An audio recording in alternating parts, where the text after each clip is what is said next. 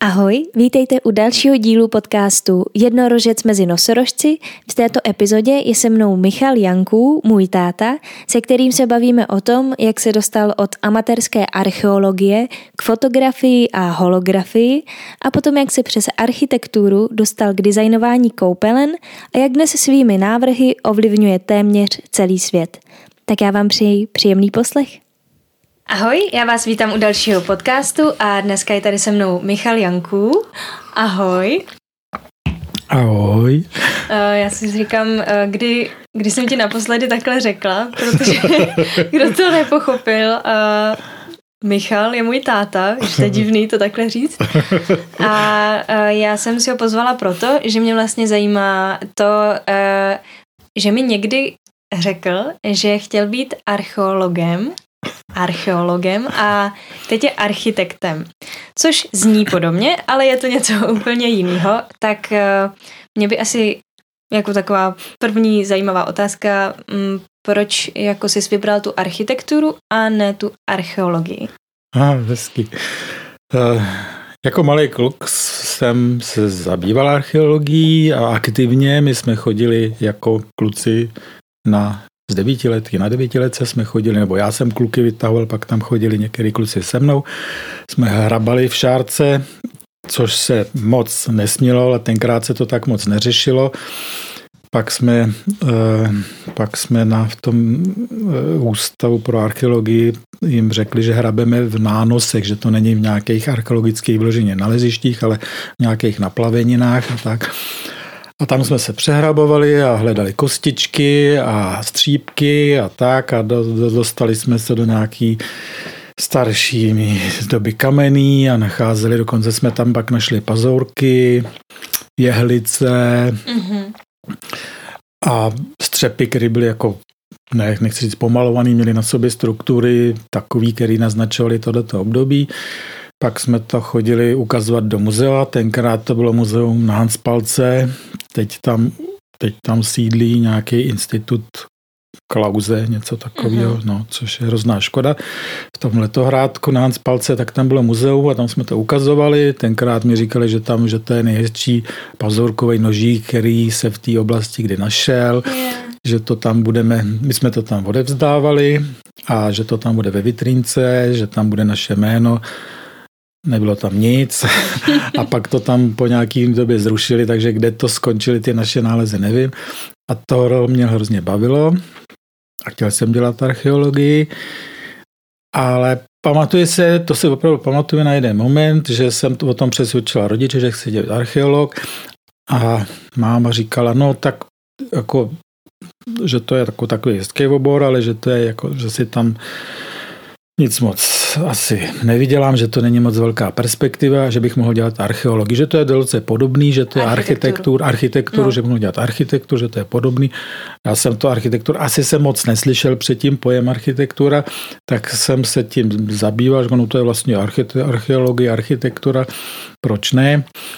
Ale je zase pravda, že v, už v té době, že možná k tomu sama takhle přikročila, že jsem si kreslil různé plánky doma a pamatuju si, kdy v altánu, který jsme měli na zahradě, ve Střešovicích, eh, takže jsem si maloval, jak bych toho zařídil, kdyby to byl domeček a, a kreslil jsem si tam postele, který jsem zápěstí zjistil, že se tam do toho altánku ani nevejdou, že jsem si měřil ty vzdálenosti, tak možná z tohle to že bych chtěl dělat archeologii, ale že jsem se tímhle zabýval. A, a, a vlastně i doma, že jsem vymýšlel, jak si uspořádat pokojíček a předělat si ho a, a vymalovat si ho, tak, tak, tak, no tak jsem přišel na tu archeologii, architekturu, teda. Architekturu. A tím jsem se jí teda začal zabývat, aniž jsem pořádně věděl úplně, co to je, ale že se kreslí baráky a interiéry, to jsem věděl, ale víc jsem vlastně o tom nevěděl. Mm-hmm. No, ale pak, pak nastalo nějaký období, kdy jsem se kromě tohohle toho všeho začínal zabývat fotografií, fotil jsem. Eh, měl jsem různý foťáky, sbíral jsem starý foťáky, zkoušel starý foťáky, jak, jak fotěj, co to je, zajímal jsem se o optiku, dělal jsem experimenty, míchal jsem si vývojky, sám jsem si teda z chemikálí vyráběl a vymýšlel jaký technologie a vymýšlel jsem teda postupy chemické, vymýšlel jsem jaký i technologie jako vyvíjení, zjišťoval jsem, jak se to kdy, dělá s pomocí třeba ultrazvuku vyvíjet filmy a tak. A, a furt jsem zkoumal ten obraz a jak zachytit obraz jinak a že furt, furt, furt pro mě to bylo nějaký jako nedokonalý, že ten obraz by se dal zachytit ještě jiným způsobem a experimentoval jsem, že jsem dával různě filmy do prostoru, tam samozřejmě se neobjevilo nic, že jo, přemýšlel jsem o tom a takhle jsem se dostal k, k oboru holografii mm-hmm. a ani nevím, asi jsem prostě na to někde narazil, že to, co hledám vlastně, že, že je holografie a to vlastně bylo možná období, kdy se o ní začalo víc mluvit, že eh, o holografie jako tří, do třírozměrní zachycení prostoru, tak eh, se o tom začalo víc mluvit, že v té době krátce Pesano. že v té době krátce eh, se objevily lasery, které povýšily tu holografii na úplně nový level. Mm-hmm protože holografie jako taková byla jako princip objevený někdy v kolikátých 40. letech někdy, ale bylo to jako jenom teoretická disciplína, protože prostě k tomu, aby se zachytil ten obraz, bylo potřeba úplně specifický světlo, který který umožnil právě laser, objevení laseru. A tak se v té době se o tom začal mluvit a tohle bylo přesně ono. A já jsem se o tom začal strašně zabývat Nebyla žádná literatura, v podstatě nic se o tom nevědělo, že to bylo úplně nový. Já jsem hledal, všecko to bylo jenom v ruštině nebo angličtině, protože mm-hmm. tam se o tom zajímali. Tak jsem si bral k sobě, četl, přeložil jsem pak nějaký, nějaký době, potom jsem si, abych se to jako opravdu důsledně dověděl, tak jsem si přeložil, písemně jsem si přeložil celou ruskou knihu o holografii. Mm-hmm. to bylo jako takový úžasný dílo. A, a shodou okolností e, v té době se objevila e, na výstavišti, tenkrát v Učíkárna výstavišti, tak tam proběhla výstava, kdy Rusáci si udělali takovou propagační výstavu o tom, jak jsou strašně úspěšní. Prostě výstava se uměla, eh, jmenovala něco ve smyslu jako úspěchy Sovětského svazu. A celý Julda Fulda byl, nebo celý ten veletržák byl vybavený eh, takovými jako různými prvky ze zemědělství, kosmonautiky, takový o tom, jak jsou úžasní, jak jsou úspěšní, jak jsou prostě geniální. A kromě toho tam se objevily exponáty z holografie. Mm-hmm. To, když jsem zjistil, tak jsem tam byl pečený, vařený. Chodil jsem tam úplně nadšený, že to vidím naživo, protože předtím jsem o tom jenom slyšel a najednou jsem to viděl, že to existuje, že to tam je. Měli tam takový dokonce kruhový uh, hologramy, to znamená, jako, že to je takový prstenec, na kterém je ten hologram zachycený a, a skrz ten prstenec ten film, jako se díváš a vnitř to je jako vidět, ten obraz, nebo tam byly malý nějaký hologramy, ale já jsem u toho stál a teď jsem viděl, že lidi tomu nerozumí, většinou normálně prošli okolo, chtěli vidět nějaký tam ty e, smický, kosmický rachejtle, co tam měli, nebo něco, chodili tam do školy, třídy a tak já jsem tam u toho stál a vysvětloval jsem jim, jak to funguje, že to není žádná fotografie, že to není žádný promítání, že to je obrázek, že když tam dají ruku, tak ten obraz tam nezmizí, furt tam je, že je to v prostoru. A takže jsem tam trávil dny, kde jsem to vysvětloval, jak to funguje.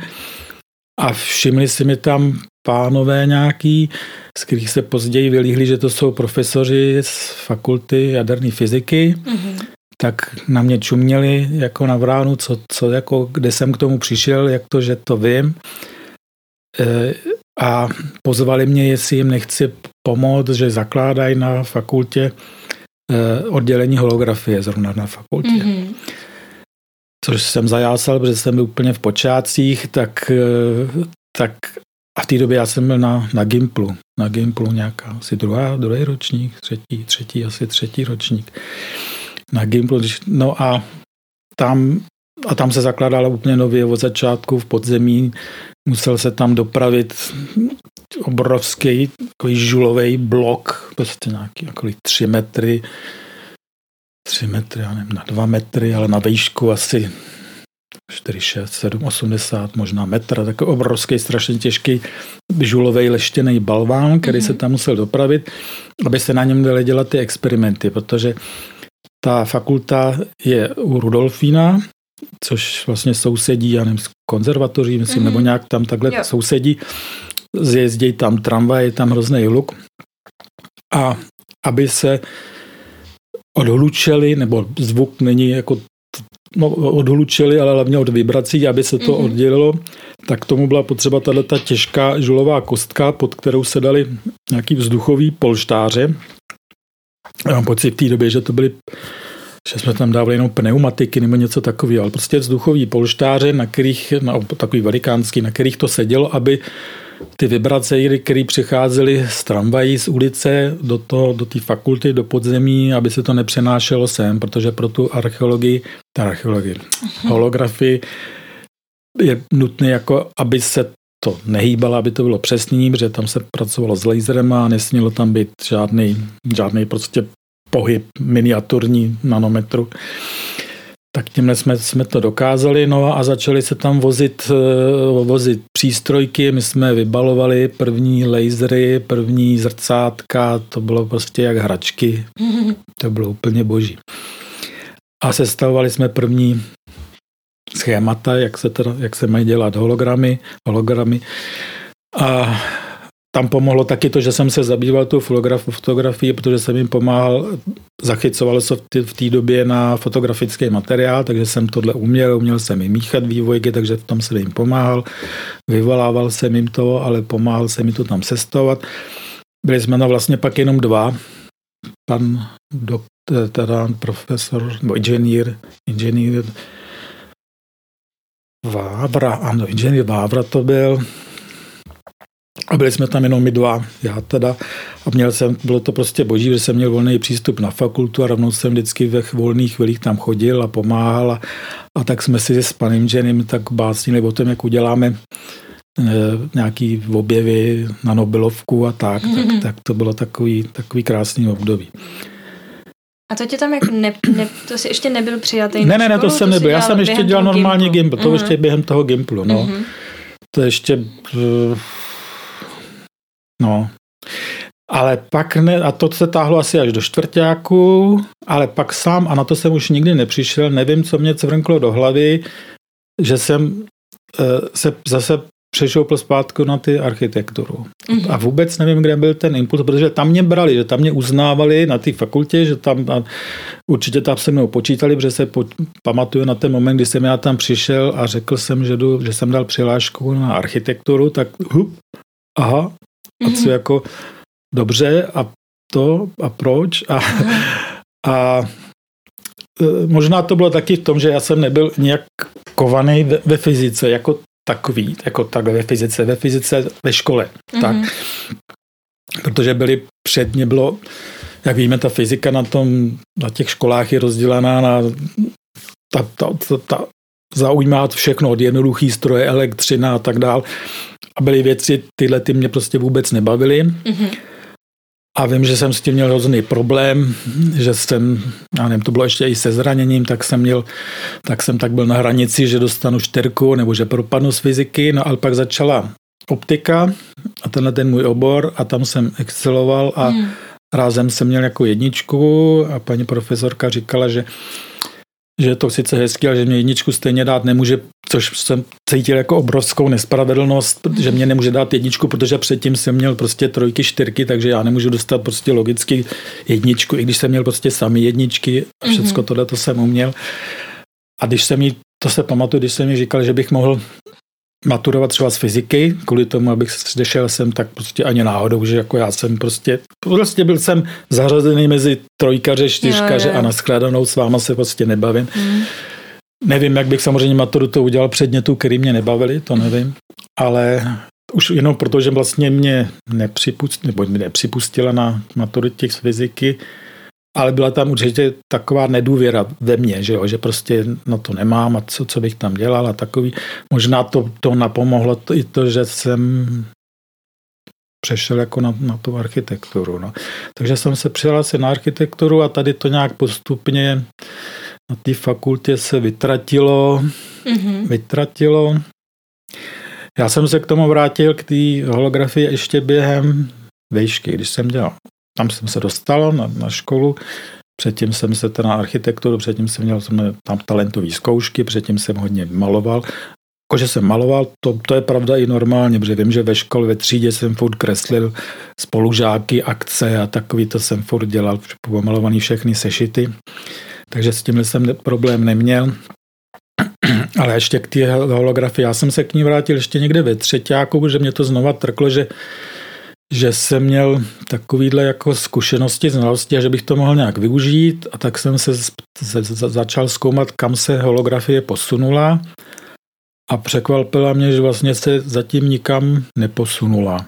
V té mhm. době, že vlastně nic moc se o ní neví, tak jsem obcházel různý profesory, jestli o tom něco ví, neví, protože mě to zajímalo i v souvislosti jako se stavebnictvím, nejen jako architekturu, ale jako se stavebnictvím, protože v té době, kdy jsem se s ní holografií zabýval, tak jsem byl úplně nadšený nad těma možnostma, který ten obor skýtal. Že v té době nebyly žádný počítače, nic takového a my najednou jsme tady dokázali zaznamenávat trojrozměrný obrazy, že jo, Tro, trojrozměrný obrazy, jo, to v té době něco nemyslitelného, mm-hmm. jako teď se to dělá prostě počítačově, digitálně všecko, nebo jinýma metodama, ale tenkrát najednou člověk tohleto dokázal a poměrně ne tak složitě a, a ten v té době to tempo šlo rychle nahoru, jak se to zlepšovalo tak jsem viděl pro, pro architekturu stavebnictví možnosti, jak se budou moct zaznamenávat prostě třírozměrný obrazy rázem, eh, že, že si to člověk prohlídne ze všech stran, že ty mm. věci, které nejen jako i předměty, že jako design, všechno tohleto. A, ale mě to zajímalo i ze stránky jako technický, protože díky to, to skýtalo možnosti pro jsem se zajímal holografickou interferometrii. To je jako e, porovnávání posunu fázových vln, znamená, jako, že když před, je nějaký předmět, jednoduše řečeno předmět, který třeba podléhá nějakýmu, nějakým změnám, třeba teplem, světlem, vlhkostí, tak dochází k určitým změnám. A my jsme najednou díky té holografii tomuhle principu dokázali tohleto mm, tohleto měřit, ale hlavně sledovat, opticky rázem sledovat, že to nebylo, eh, že to nebylo jenom na pokusných nějakých, když to ve statice, když se dělali pokusy na, na mostech, který jako jestli se mají zhroutit, tak se dělali samozřejmě výpočty, ale i ty výpočty se musely dělat na základě nějaký empirie, co se zkoušelo ve zkušebnách zatížení betonu a železobetonu a takovýhle. A díky té holografii já jsem mohl najednou poskytnout obraz o, o chování těch předmětů, ještě než k ním dostal, došlo v podstatě, že když se zhroutil nosník, trám, tak to bylo vidět, že se zhroutil. Mm-hmm. Ale díky té holografii najednou já jsem byl schopný ukázat, tady nastává jako nějaký moment zlomu, nebo v tomhle místě je nějaká neplecha, že tam prostě tam je to špatně vystužený, nebo tady je choulostivý místo, ale bylo to vidět už od prvního okamžiku, kdy tam dochází k nějakým změnám, čili nějakým napětí, křivkám, napětí, křivkám napětí toho předmětu, tak už to bylo v té holografii, na těch hologramech vidět, že tam k něčemu dochází a samozřejmě k tomu předejít.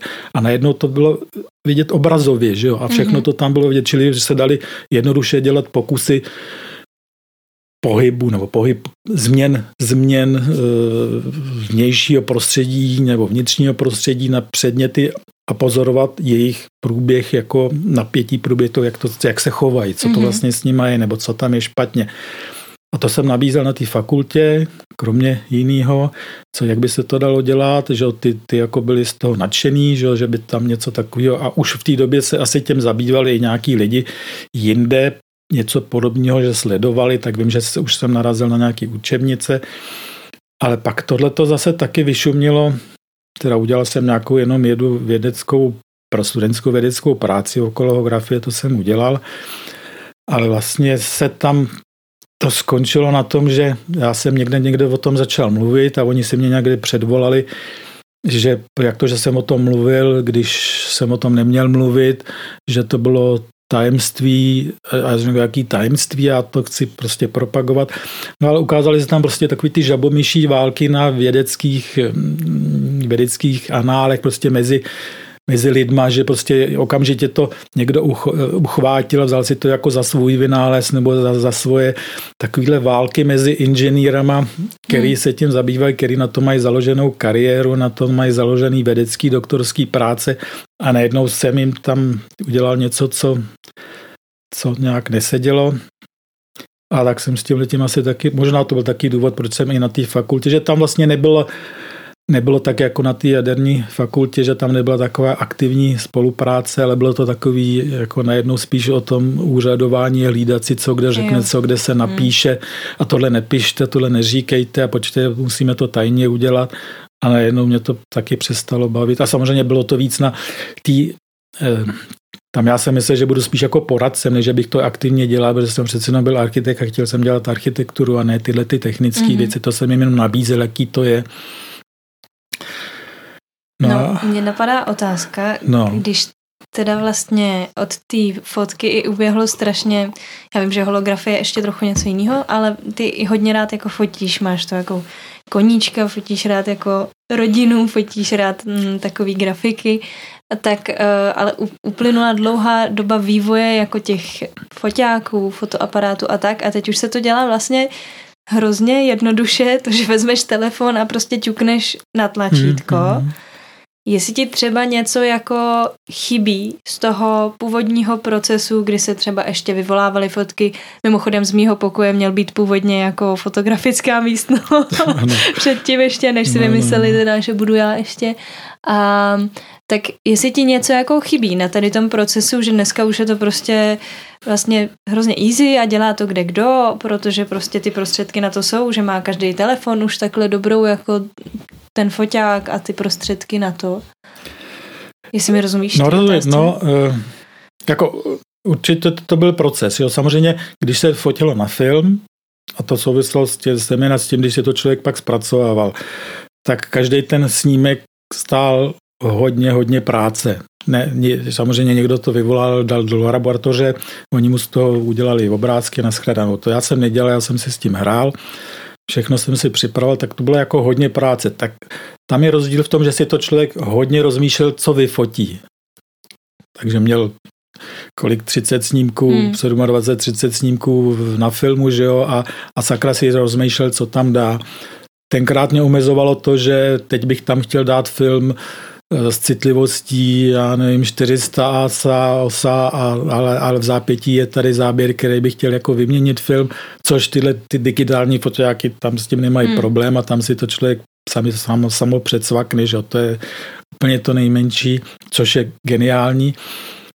Ale ztrácí se, ztratilo se v tomto to kouzlo, že si to člověk musel dřív rozmyslet, ten záběr vyhledat, vědět, že teď to, to zmáčknutí je to pravý, že teď to každý cvakvá, trr, ještě si tam dá nějaký fáz, eh, rozfázovaný snímkování, vybere si z toho nebo už rovnou, rovnou filtr. filtr a, mm. a, a, už to je a pak samozřejmě byla práce ve fotokomoře, kde tady to, co dělají ty, co dělá ty automaty digitalizace, tak jsem si člověk hrál nad, když vyvolával fotky, tak tam různě kladl stínítka ruce, aby zakrýval, nebo chtěl přistínit, nebo přisvětlit nějaké věci. Takže svým způsobem to bylo i tohleto jako, chci říct, umění, jako alchymie což tady chybí. Na druhou stranu se dá udělat plno snímků, ale jako hrozně dlouho ta digitální fotografie to mě ničilo, že byla jako strašně nekvalitní. Oproti filmu nekvalitní, obrovsky nekvalitní, že, že prostě to, co zaznamenal film, bylo nedostižný a mnohdy mám i ten pocit, že to někdy to cítím, že i to tak je. Když třeba si zpracovávám starý nějaký negativy, tak najednou vidím, co tam je valérů, mám na mysli jenom černo šedobílých valérů, barvou jsem se nezabýval, tak najednou, co tam je jako věcí, co zde z toho vytáhnout, což u toho digitálu už tak není, protože víc to sklouzává na to, aby to bylo líbivé, aby to bylo hezký, aby to bylo prostě to ale nějakou i další skrytou informaci, která tam je, prostě tam chybí. Jako teď v současné, a samozřejmě záleží na typu ty foťáky malý eh, v mobilech, ty už se zdokonaly jako neskutečně. Ještě nedávno, když jsme potřebovali fotit něco kvalitnějšího, tak jsme si půjčovali co to byly ty F1, F1 nebo co prostě na velký, že to má veliký, velikou snímací plochu, ne, ne mm-hmm. tadyhle ten malinký pidi, tak, tak jsme si půjčovali tyhle jety, aby to bylo srovnatelný nějaký a kvalitní a teď tohle to už není potřeba. V podstatě na ten mobil, že se dá vyfotit i velice kvalitní věci, ale eh, tím, jak je to samozřejmě pak inflace toho, že, že to je přehrš, ale příliš mnoho záběrů, tam co, chybí, chybí mi ta, ta, ta alchymie, ale zase já bych na ní neměl teď čas, že jo? Mm-hmm. protože to člověk jako rychleji, rychleji vyfotí, ale No ale ty mluvíš jako o fotografii, ale zvlášť, která se posunula takhle mm-hmm. obrovsky, ale to já vlastně se vracím k holografii, která se neposunula, ale vůbec, vůbec nikam. Mm. Že ty vlastně je to 50 let asi teď, jako od té doby, kdy jsem se tím zabývala, za těch 50 let se o tom a ta holografie vlastně nikde moc není, ta je vidět na eh, ochranných proužských, proužcích na bankovkách, mm-hmm. je na, na kódech někde nějakých ochranných, v podstatě jenom v jenom bezpečnostních zařízení na ochranných kódech, na ochranných hologramech, které nejdou prostě nejdou tak jednoduše nebo vůbec nejdou napodobit.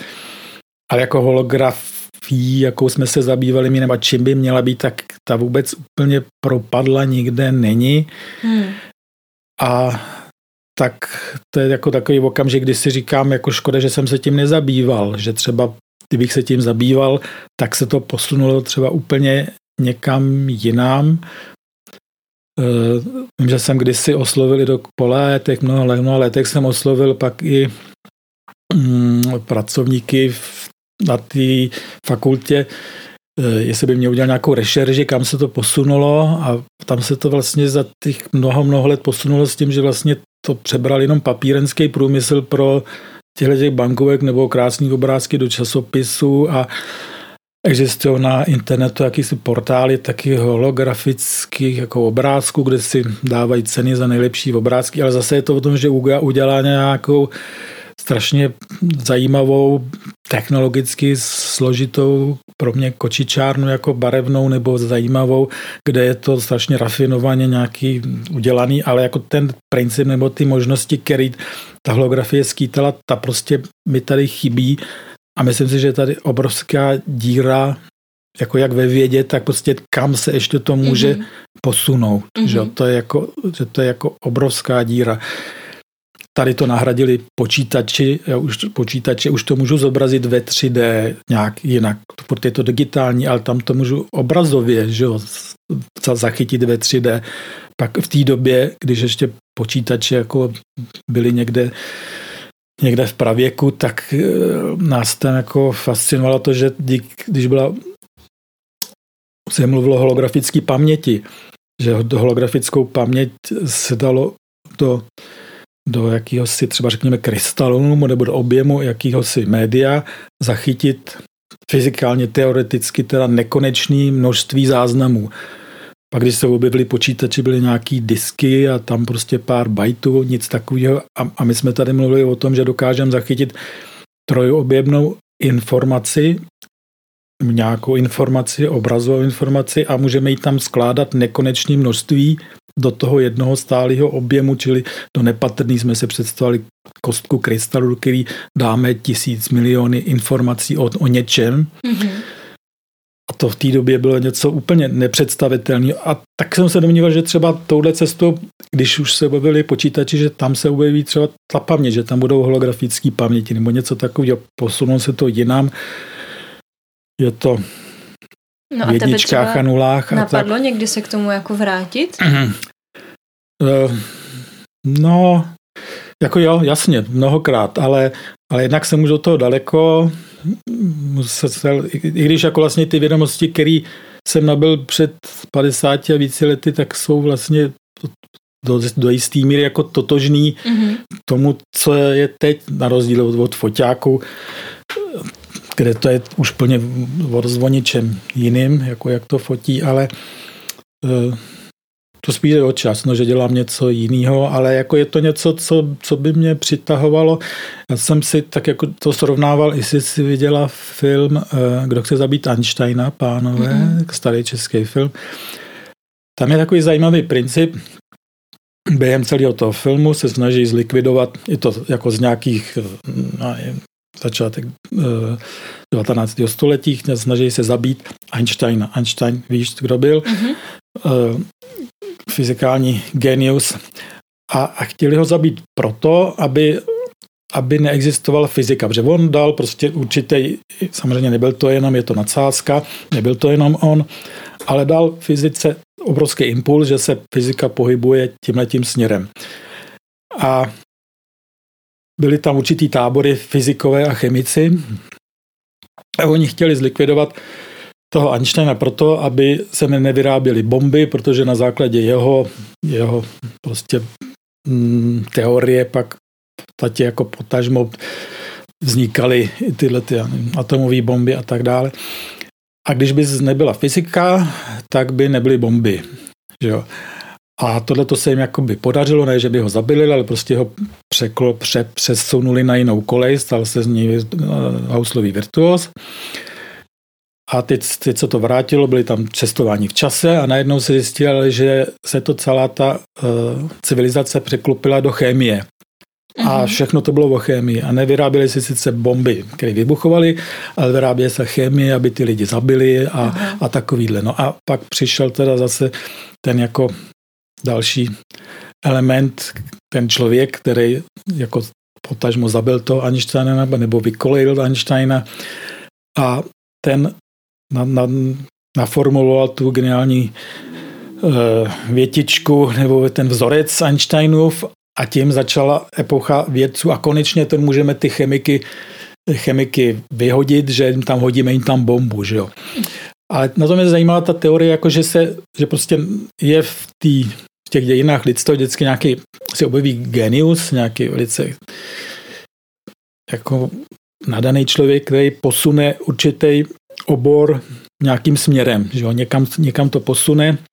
Tenkrát to byl Einstein ve fyzice, a tak si řeknu, jako kdyby se v té době, kdyby ta holografie, nebo kdykoliv, najednou začal, objevil někdo, kdo to kdo nebyl, jenom nezůstával prostě při zemi a nezůstalo to a prostě to posunul někam jinam. Já to zase si srovnávám jako zase s, když mluvíš o telefonech se Stevem Jobsem, který přišel s telefonama a najednou lusknutím prstů on je posunul úplně na jinou úroveň a najednou, ale vlastně tím současně posunul i ty foťáky, protože tenkrát jako dávat do mobilu foťák, to, to by se řekl, každopádně já bych tvrdil, že to je nesmysl, mm-hmm. už jenom kvůli optice, jako velikost čočky, velikost záznamového zařízení, že to je prostě nesmysl. A, a telefonovat a psát na, na telefonu, že je prostě nesmysl. A on najednou prostě řekl, ne, já si myslím, že to funguje a celý to protlačil a díky jeho jako genialitě, a ne, že on by byl ten vynálec, ale on prostě měl tu vizi, že to, že to jde. Mm-hmm. A přesvědčil o tom vlastně celý svět, že to jde a všichni se začínají ubírat jeho směrem. Že? Takže kdyby se objevil někdo v oboru tomhle tom, akustiky, optiky, takovýhle, tak se to prostě ten svět mohl pohybovat úplně někam jinam, nebo minimálně ten obor. Že? A to mě láká, že v tý, to, to v podstatě takhle je podobný časový rozmezí, kdy Steve Jobs začínal tohleto, já začínal mm-hmm. tady holografii, tak je to takový obdobný, on začínal v garáži, my tamhle ve sklepě na fakultě, jakože by se to prostě posunulo jinam a vidím tam obrovské rezervy, kam se to může posunout, až to někdo uchopí. A to by mě lákalo třeba to posunout někam, mm-hmm. někam jinam. No. Ale už si myslíš, to, že se k tomu nedostaneš? To se k tomu ne, jako asi to, jako já jsem si vzpomněla na větu, kterou ty mi rád říkáš. No, no tak to vymysli. No teď jo, a, a, a tam to, to je přesně, že ty něco no. řekneš, nebo nějaký tak říkám, teď jo, ale tak to vymysli. A to je přesně o ten, mm. o ten moment, jako jít do toho, být o tom přesvědčený, že to je. A, a, a jasně, kdybych byl, asi je to o, o místě, že jo, třeba Steve Jobs si měl jako to, to nádherný zázemí v tom, že byl v Americe, že byl tam prostě byly jiné možnosti, jiný lidi, jiný vize, že jo, tady, tady v tom socialistickém Československu mě maximálně dávali nabídku, když chci vyrůst, tak chci být lepší, tak že můžu jít studovat do Moskvy, mm. zaplať pámbu, že to nenastalo. Ale je pravda, že prostě na, na západ bych se třeba někdy dostal, já nevím, třeba jo, třeba ne, ale v té době se to hodně zabývali s tím v Rusku, to jo, v, a v Anglii, v Americe trochu, ale tam já jsem neměl v té době žádné informace, to se k nám prostě nedostalo. Ale mm, jestli se ti asi by musel nastat nějaký zlom, nevím. Teď zlom byl korona třeba, jako že by si člověk řekl, a můžu vlastně začít dělat něco úplně, nebyla práce, že jo, nebylo práce, to je pravda, nebo práce se trošku přesmykla na jinou koleň, tak najednou si člověk říká, že bych mohl konečně začít dělat eh, něco. Třeba něco, podcast nebo tak něco. něco třeba podcasty, že něco jiného a třeba tu holografii. Eh, asi jo, ale zatím, a teď se to zase vrací postupně do nějakého zase, nechci říct normálu, ale do starých kolejí, jakože ty práce eh, jako celý život jsem neměl, neměl potřebu hledat práci. Vždycky mm-hmm. se mě objevila a vždycky ke mně přicházela, mohl jsem se vybírat. Takže v momentě, kdyby prostě nepřicházel, anebo by přišla nějaká nabídka v tomhle směru, že jo, kdyby mhm. bohužel eh, tam to skončilo taky, že ten pan inženýr uh, Havra, že mm-hmm. když jsem tam já zašel za nějakou dobu na fakultu, tak zemřel. Mm-hmm. Takže ten byl jako mě nejbližší, vlastně s ním jsem tam o tom eh, jednal, vlastně nejvíc jednal. Mm, nevím, jako kdybych tam se znovu vrátil, jako neměl jsem vystudovanou mm, fakultu, že nemám znalosti, takové znalosti fyziky, zejména matematiky, prostě tam jsem byl zakřížkovaný mezi ty jako méně schopné a tak, takže tam bych měl jako veliký nedostatky, ale to myslím si, že to je na závadu, protože to prostě není, není k tomu by byli zase jiní lidi, jako tam je podstatný dát tu motivaci, ten impuls, že si a přesvědčení, že tahle cesta někam povede, že je mm-hmm. správná, že je úžasná a to ve mně žije vlastně do dneška z toho, mm. z toho holografii.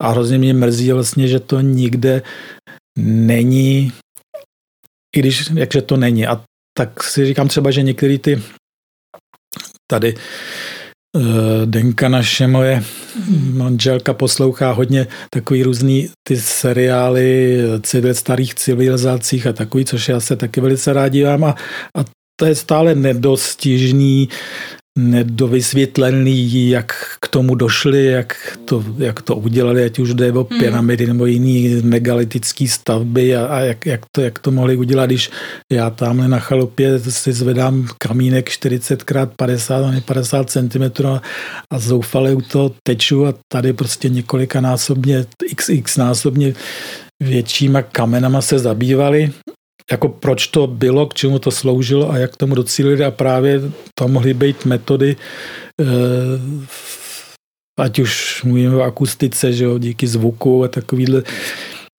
metody, neříkám holografie, ale, ale holografii se daly přenášet, protože holografie nebo hologramy se zaznamenávají přes krystaly, že jo, do krystalu třeba jako záznamový médium, tak jestli a většinou třeba nevím, megalitické stavby jsou krystalového jádra, mm-hmm. tak jestli třeba oni nesloužily mm, k přenosu dat nebo zachovávání informace nebo přenosu dat mm. nějakým způsobem a jenom my jsme neobjevili způsob, jak je rozsvítit, jako tady, jak použít správný správný typ světla nebo zvuku na ně zapůsobit, aby se ta informace objevila nebo nějak přenesla, nebo aby se nám hmm. to odhalilo, to tam všechno prostě může být, že? Proč, proč to bylo stavený za nějakého účelu určitě, jo. A jak ses od tohohle všeho dostal ke uh, designování koupelen, prosím tě? Je to trošku vedle, to je pravda. tak Na jaký dáváš jako informace do těch záchodů, prosím tě? No, mm, No ty záchody, ale tak jsem takový záchodový architekt. Já dávám vždycky k dobrýmu, že eh, bylo období, kdy se koupelny, nebo záchod, záchody, umyvadla, věci do koupelny dělají prostě ve, ve fabrice. Prostě umyvadlo, tady se nějak natvaruje. Většinou se tím zabývali lidi někde z té fabriky, někdo byl trošku osvícenější, ale dáme tomu trošku to zakulatíme, jo, jo, tak to v Pepíku tady spláce, nějak to udělali. Ale nikdy se tím nezabývali vyloženě jako zvolení nebo jako vybraní designéři, potažmo architekti. A já měl to štěstí, ještě přejdu k tomu, jak jsem se dostal k, teda k těm koupelnám, ale že jsem měl to štěstí, že jsem se dostal do tendru na výběr jako nových, novýho setu, koupel novýho, kde byl jako v té zakázce nebo v tom té objednávce celý set od umyvadel, záchodů, bidetů, nábytku, doplňků, baterií, všechno tohle to vymyslet. A pozvali si mě tam jako architekta a spíš jako si myslím v té době jako do počtu, že třeba tam přinesu něco nového. A ono ihle, já jsem ten tender vyhrál, eh, protože jsem najednou tam přinesl něco jiného. A eh, tam je Teď nevím, že jsem se zapovídal. Něco jsem chtěl říct jiného a teď jsem se zapovídal. No, eh, tam ty Začal jsem, a že najednou se mohl udělat ty umyvadla, co jsme říkali předtím? No, já jsem se tě ptala, jak, jak jsi se no, dostal, no, dostal k tomu jako tomu. K tomu, no, k tomu že děláš tomu. Jo, a já tohle ten dobrý. A já jsem v té době dělal, uh, udělal ten set, jak jsem vyhrál, že jsem udělal teda, uh, že jsem měl i záchod, který jsem navrhl a který se dokonce začal vyrábět. Že? To je pro mě úžasná podsta, že se to vyráběl. A takže jsem dával k dobrýmu, že jsou na světě v té době, myslím, že to tak bylo skoro, uh, jenom dva architekti, kteří mají svůj záchod. Byl to Filip Stark jako geniální designer francouzský, který je jako světoznámý designer, který v té době už byl přizvaný taky na, na designování nábytku. No, no a pak já. Takže to byl krásný pocit, že mám svůj, svůj záchod že, jako designer. Ale jak jsem se k tomu dostal? No, já jsem dělal eh, jako architekt, eh, jsem odešel, no, v té době, když se začínal architekt, když jsem začal dělat architekturu, tak se ještě stále dělali paneláky a ošklivosti a hrůzy. To se dělají i do dneška. Jo, ale tenkrát nějak, ale, ale dělají se i pěkné věci a v té době se jako sakra nedělali pěkné věci. Mm-hmm. A takže naštěstí měl jsem to štěstí, že jsem dělal uh, na památkovém ústavu, že, eh, pod ministerstvem kultury, ne na památkovém ústavu, ale prostě projekce, projekce pro ministerstvo kultury a dělali jsme chráněné památky, takže jsem dělal rekonstrukce. Tak to bylo aspoň, aspoň tak, že jsem nemusel kreslit růzy, ale zabýval jsem se památkama, rekonstrukcemi. A tak to bylo zajímavé, ale nebylo to úplně jako tvůrčí, protože jakmile jsem si chtěl něco vymýšlet, tak památkáři, že to je novotvar, že to tam nepatří a tak dále. A ale určitě to bylo východisko a tak jsem pak přecházel do nějakých do jiného ateliéru, kde se už dělali zase lepší vize, dělali se expat v té době takový a ale všude postupně to skončilo, že mě začali jako šíbovat. Eh, v té době architekti byl takový vlastně nepříjemný hmyz. Mm-hmm. Ve, jako v projektové fázi, že všechny se to určovali stavbaři nebo realizační firmy a architekt tam byl jako ano, ten to vymyslí, ale my si to stejně uděláme podle svého. A když architekt rejpal, no tak se snažil odstrčit, že prostě nemá do toho co kecat a vlastně je tam ten obtížný mis, vlastně není potřeba, je tam jenom tak do počtu. A vím, že byly první okamžiky, kdy mě najednou se někdo a to bylo, myslím, z toho někde z toho ministerstva kultury, že se mě ozvali, že podle mého návrhu to chtějí realizovat něco. Já jsem říkal, jako, cože? Jako vážně? Vy to chcete jako realizovat? To, co jsem nakreslil, jako fakt, že jo?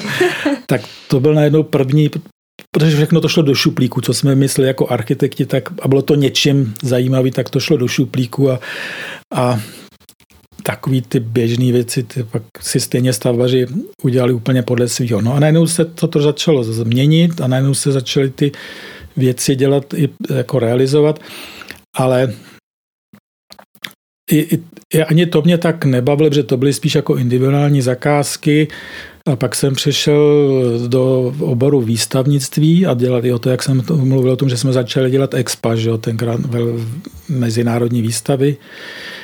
A to bylo pro mě zajímavější, protože se to muselo vymyslet, moc se do toho nerejpalo ve smyslu, že to není, já nevím, neodpovídá stylu a tak dále.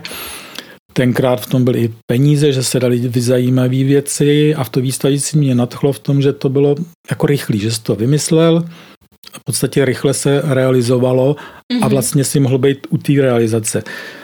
Předtím, když architekt si prosadil nějakou svou stavbu, tak se pamatuju na přednášku jednoho inženýra, architekta, který vlastně tomu se strašně chlubil, že něco prosadil konečně podle svého, ale věnoval tomu 25 let života, že prostě chodil, nejdřív projektová příprava, pak chodil na tu stavbu, přesvědčoval, furt to ukázal. V té době to byl obrovský počin, že, jako, hmm. že to dotáhl do nějakých výšin, což je dnesní době nepředstavitelný. Ale tam to jsem, touhle cestou jsem určitě nechtěl jít, ale dělal jsem to výstavnictví, kde to bylo rychlý a tak eh, v té době jsem byl oslovený známým udělat výstavu pro nějakou firmu hm, Laufen, která bude dělat výstavku na zámku v Bechyni. Mm-hmm. Řekl, no jasně, to udělám, to je, to je brnkačka, to já rád. A opravdu jsme představovali v té době firma Laufen, což je švýcarská firma, vstupovala na český trh. Tady skupovala v těch 90. letech nějaké fabriky, konkrétně v Bechyni fabriku a dělala svou jako takovou promový stavu, že vůbec existuje, co to je za značku. Takže mezi, na zámku mezi parovama a zámeckýma obrazama jsme dělali instalaci umyvadel a, mm-hmm. a byly to takový ty jednoduchý, no nebylo to žádným jako žádná bomba, žádný prostě klasický umyvadla se sifonem, maximálně skrytem na sifon a konec, že, že nábytek v té době neexistoval. Jediný počin Laufenu, který tam v té době byl, byl, že tam měli designovaný, to byl jediný designovaný kousek vyloženě Porsche Design, což byly umyvadla pro nás v té době jako zajímavých, nepředstavitelných tvarů na trojuhelníku a oválu a ještě kropenatý, že se to složitě Eh, když to šlo do glazury, tak se to stříkalo dvěma nebo tříma barem, třema barvama glazury jako kropenetě, aby to bylo takový mm-hmm. jako kámen, že jo.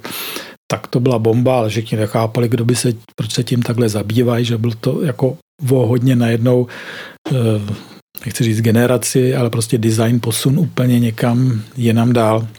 Tak tam jsem dělal první výstavu, prvně jsem je představil, k tomu jsem dělal ještě nějaký propagační materiály. No, a takhle jsem u toho zůstal, protože se mě ta firma i nechala, protože od té mm-hmm. doby jsem, pak hnedka jsem dělal nějakou první výstavu v Varšavě, kterou jsem taky pojal. V té době se to dělalo jako z nějakých, já nevím, jestli to tenkrát už byl Octanorm, prostě tyhle ty skládačky výstavní a k tomu se tam přišoupli někam ke zdi, záchod a tak dále a já jsem to teď pojel jako koupelnový koje najednou, tenkrát jsme to ještě měli z dřevotřísky, tapetovali jsme to a s osvětlením. A tak to byla najednou bomba úplně, že tenkrát to na tu dobu, na tu dobu, že jo. Byla to malinkatá výstava, ale tenkrát si tam přišel na to podívat. Vím, že byly záběry z televize, minister nevím, průmysl polský, nebo mm-hmm. že to ukazovali v televizi, tak to bylo najednou halo, že taky se dá výstava udělat jinak. No a tím jsem se asi v Laufenu uchytil a dělám v něm dodnes, což je teď přes 30 let už mm-hmm. jako. No, ale já jsem dělal teda ty výstavy a expozice, ale tím, že v té době ve firmě neexistoval marketing, to vůbec ne, marketing neznali takový zprostý slova, že jo, to prostě nevěděli, co to je, nechápali, k čemu to je. Vlastně nic v tomhle tom vždycky jenom obchodní ředitel a konec, že jo. Mhm. Marketing to nebyl. A, a najednou se rozjeli věci, že jsem byl potřeba dělat katalogy, eh, nějak to nafotit, nějak to zpracovat do katalogů nějakých slušnějších. No a tam se zase uplatnilo to, že jsem fotil, že jsem uměl grafiku trochu nějakou, že to jsem dělal po straně, jsem dělal různý grafický loga pro firmy, že tím jsem se taky hodně živil tak všechno tohle tady se zúročilo a nějakou do delší dobu jsem v podstatě jim zastřešoval, ne, ne že bych byl zaměstnancem, to určitě ne, ale jako že jsem jim zastřešoval všechny tyhle ty práce že jsem jim fotil i ty první koupelny, co mm-hmm. jsme dělali. Postupně se to rozjelo. A No a pak jsem se dostal k tomu, že jsem i začal, že jsem byl oslovený na to dělání designu. Takže krom těch výstav, kterých jsme udělali hodně, teda mraky, mraky výstav po, tenkrát po Evropě, hodně a byli jsme v tom úspěšní, mnoho cen jsme získali, takže jsem byl najednou oslovený, že bych, jestli bych neudělal ten design. A ono se nenaukázalo, nejen jako, že jsem jako vyhrál, ale že mě to začalo nesmírně bavit, že najednou jsem si tam mohl vymýšlet, že, že to jde jinak. A vlastně jsem si uvědomil, že o tom vždycky přemýšlím, že to jde jinak, že to jde mm-hmm. nějak udělat.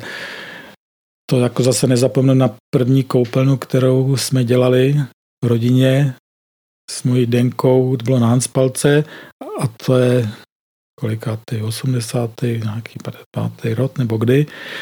To jsme dělali koupelnu a to jsme si chtěli dělat po svým a ta byla celá a do dneška na ní strašně vzpomínáme, litujeme, že ji nemáme nějak víc zaznamenanou, zachycenou, nafocenou, protože ta byla Chtěli jsme ji pojednat jinak a oni v té době byly dlaždičky, jenom nějaký. Mm-hmm. A do obchodu si přišel, máte dlaždičky? No máme růžový, jo, tak jo, berem.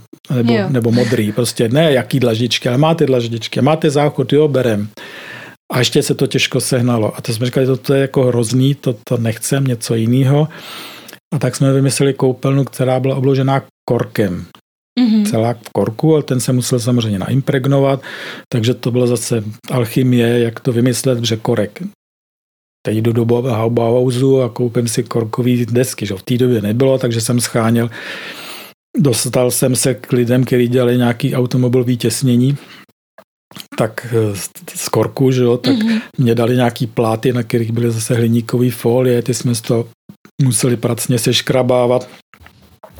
Ten korek nebyl naimpregnovaný, takže jsme to takhle měli. Korek a celá koupelna od stropu podlahy byla obložená korkem, měc měkce zaoblená, ve sprchovém koutě dokonce jsme, až se to polivalo teda polyuretanovým lakem a ve sprše jsme tu podlahu chtěli udělat, aby byla neklouzavá, takže jsem se zase přebíral technologii, když se dělali surfy, tenkrát, když se dělali na koleně surfy, že, tak to mm-hmm. se taky polivalo různě ty polystyrenové desky polyuretanovým laky a do toho se dávaly různý abraziva, aby to bylo drsný, nebo různé krupičky, aby to bylo zdrsněný, nebo který se potom z toho vymývali, tak tam jsem to dělal třeba s cukrem, že než to zaschne, tak je to zasypaný cukrem. Ten, se, ten tam udělá ty proláklinky a pak se to spláchne vodou, cukr se splaví, mm-hmm.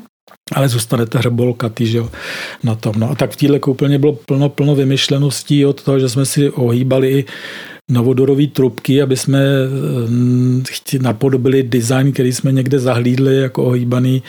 Eh, dělali z toho držák na, na ručníky s korkou, zátkou, uchytky na ty, na toaletní papír, mm-hmm. že jo, mhm. lampičky z cedníku, všechno a keramiku jsme v té době sehnali, v té době se dal sehnat spíš skoro než bílá, tak barevná keramika, tak jsme měli tmavě hnědý umyvadlo, tmavě hnědý záchod. A takže korejka tmavě hnědá, to byla mm-hmm. naše barevná doména, to je nejen i v celém bytě.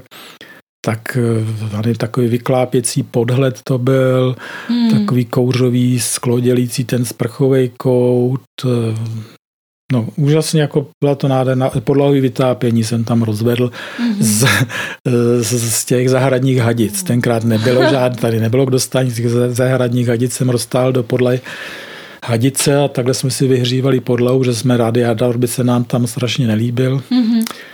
Tak plno takových detailů, vymyšleností, Prkínko jsme si stříkali do hněda, že to nebylo hnědý, bylo jenom bílý, ale taky, aby bylo takhle krupičkatý, stejný barvu, takže zase nějakou technologii, aby bylo krupičkovatý. A no takhle byl první, to jsme chtěli, já jsem uvažoval tenkrát, že ho dám tu koupelnu do soutěže, která byla vyhlášena v časopise Schöner Wonen, německý časopis, mm-hmm. západoněmecký, západu, v té době západoněmecký časopis, ale to byl jediný časopis snad, nebo jeden z mála, který který se k nám mohl dovážet. Byl tady jako ke koupi, nebylo to nic ilegálního.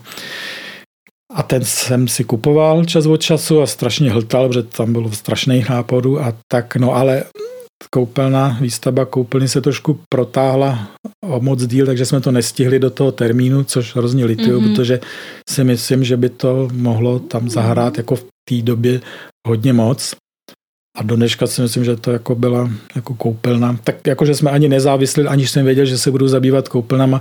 Tohle to vlastně v domově řešili skoro jedno z nejvíc, nebo nej, nejdíl to trvalo. No. Mm-hmm. no a pak jsem přišel k tomu, že mě baví i ten design, že můžu navrhovat i, i umyvadla a, a je to vlastně mě to bavilo i v tom, že to je ten virtuální svět, který já vidím v architektuře, že teď díky počítačům si můžu vytvářet virtuální svět. Baráky už skoro nedělám, ale dělám interiéry a dělám třeba přípravu pro reklamní fotografii, takže si vymýšlím ty interiéry, které potom přenášíme do skutečných fotografií, ale teď se to dá samozřejmě udělat už do zcela reálných jako moje virtuální realita z počítačů se taky otiskuje, že to, to, to je mě běžný teď, ale najednou ten virtuální svět že který si vytvořím na počítači, že můžu modelovat, modelovat i reálně a ty výrobky skutečně se vyrábí, což je jako hmm. obrovská pro mě podsta, že výrobky se vyrábí, takže velká část výrobků značky Jika eh, vznikla pod, pod, pod mýma rukama. Nejen ten záchod, ale celý celé sety, koupelny, nábytek, pln, plno věcí se změnilo, některé se už přestaly vyrábět ale bohužel to trošku jde směrem trošku jinam, než jsem si jako představoval, že to půjde. No. Mm-hmm. Že v tý, když jsem se víc tím tím zabýval, tak jsem myslel, že tady je taky opět v koupelnách a v té době to asi taky hodně bylo jako pole neorané, že se koupelnama málo kdo zabývá. V té době jako zabývaly byly firmy specializují se na kuchyně, mluvím o 90. a pozdějších letech, kdy se zabývali koupelnama, teda kuchyněma, ale koupelny stávaly stranou. A myslel jsem si, že takový jako jsou jako byly kuchyňský studia, že budou koupelnové studia, to trvalo poměrně dlouho, ale i tak ty koupelnové studia šly přeci jenom trošku jinak než ty kuchyně. Ty kuchyně jsou o tom, že se tam vytváří individuální kuchyň, že si vlastně řekneš o prostor, Oni ti tam navrhnou kuchyň, vyskládají skřínky, nebo si to uděláš sám, navrhnou ti dvířka, vymyslíte dohromady, jak to tam bude vyskládaný, jak to bude designovaný a pak se to postaví. A touhle cestou jsem myslel, že budou koupelny. A tak jsem i designoval ty výrobky, aby byly zejména nábytek, ale i skladebnost, aby to se to dalo skládat jako stavebnice, aby bylo plno variant, jak to jak to sestavit dohromady pro malou, velkou pokoupelnu, barevné řešení, kombinace ale a to je mi velkou záhodou, proč ty koupelny tímhle směrem nešly. Koupelny zůstaly na pozici umyvadlo, záchod, možná bidet, vana nebo sprcha a k tomu nábytek, skřínka, konec. A tak to prodávají, tak to nabízejí v obchodech a vlastně takto si kupují zákazníci, kde je chyba, jestli na, na zákaznících asi si nemyslím, spíš na těch prodejcích, že to tímhle tím směrem vůbec ne, ne, neposunuli. Mm-hmm. Já když jsem vymyslel ten nábytek, který měl těch plno kombinací, tak se ukázalo, že to je pro ty prodejce, nebyli na to připravený. Si myslím, že v tam je kámen úrazu, že na to nebyli připravený a měli s tím velký problém, aby neudělali chybu v kódu, aby neobjevili něco jiného. Mm-hmm.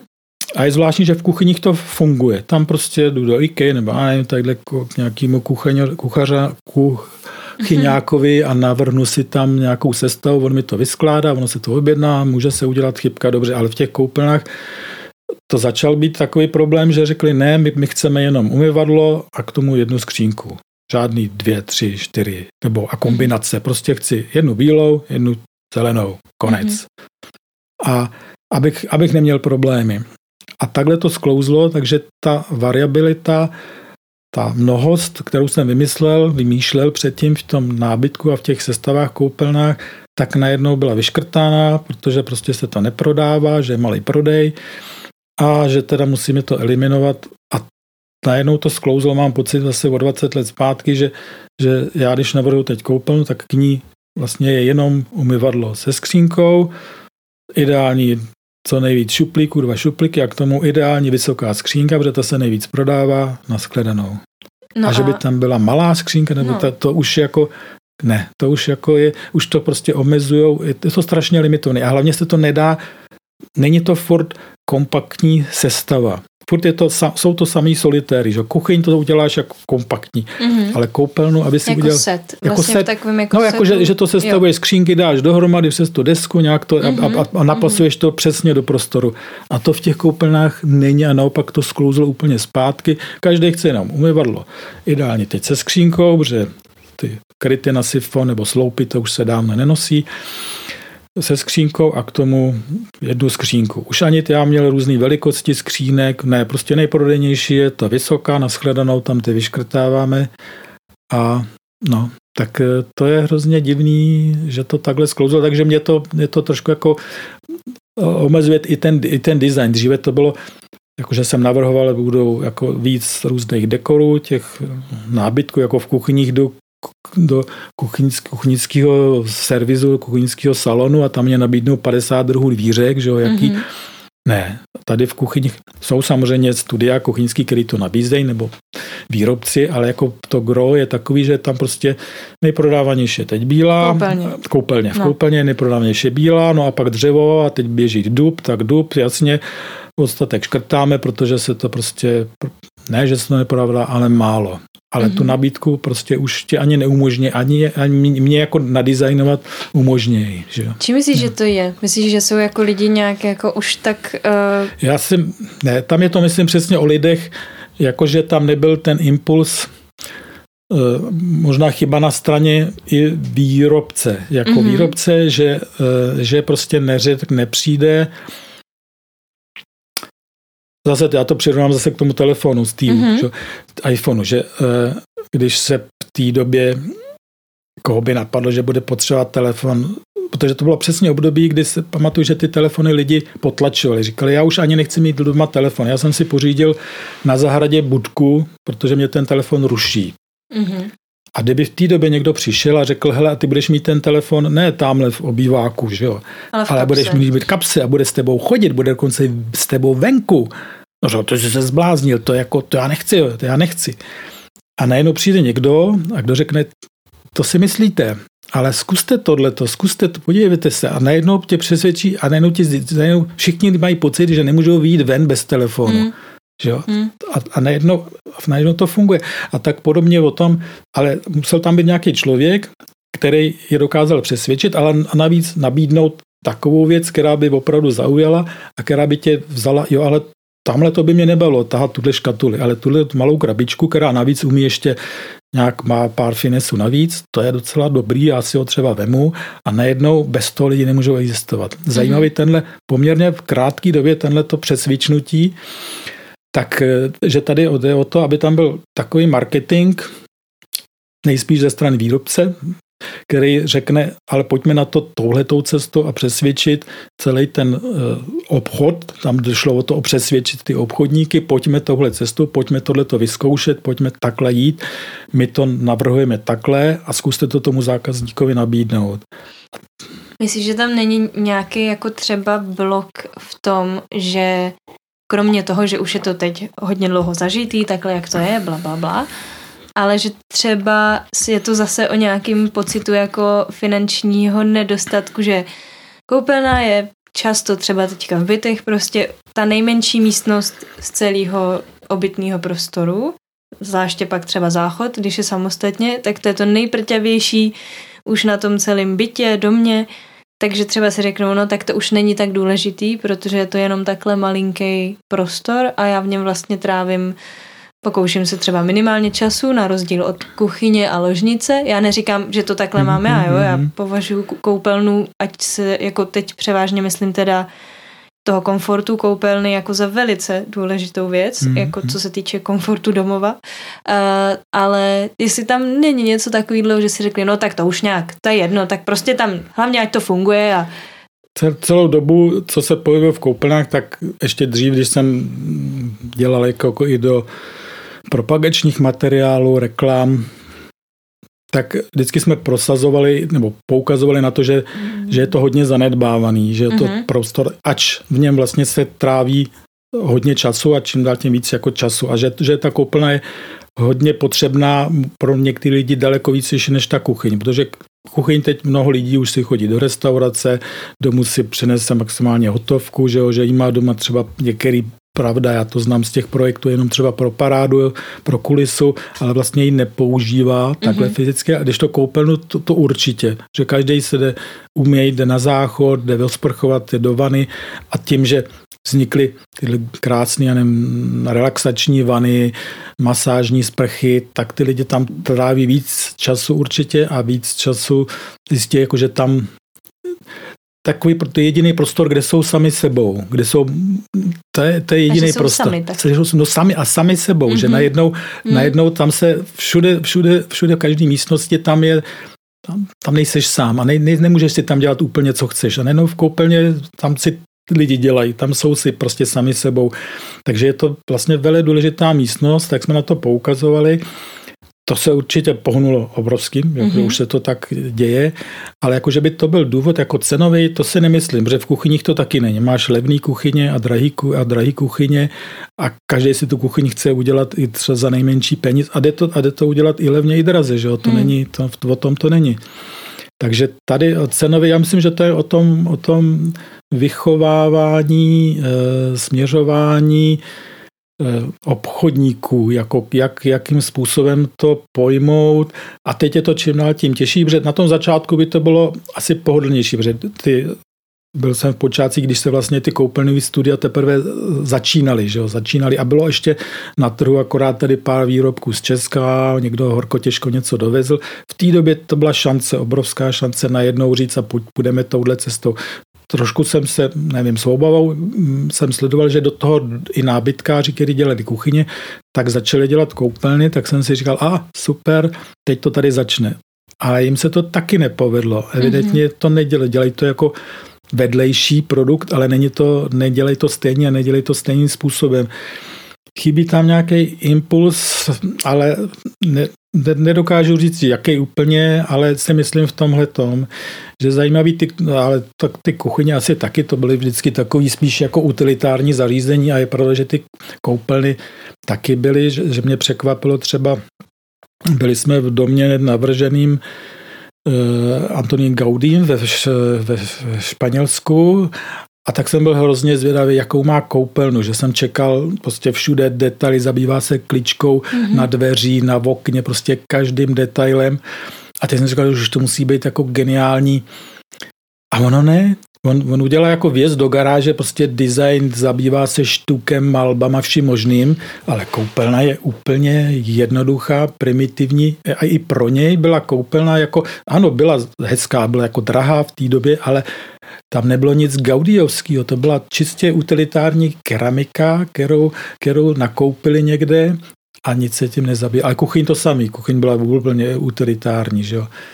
Tak. Mm, napadá mě, jestli třeba ještě v té koupelně, jak si i řekl, že tam je vlastně člověk nejvíc za A sám se sebou a nejvíc i sám, tak jestli právě proto třeba nechtějí ty lidi co nejvíc skoro neutrální, ty koupelny, aby vlastně tam mohli být jakoukoliv tou svojí osobností, aniž by je něco jako ovlivňovalo hodně to prostředí.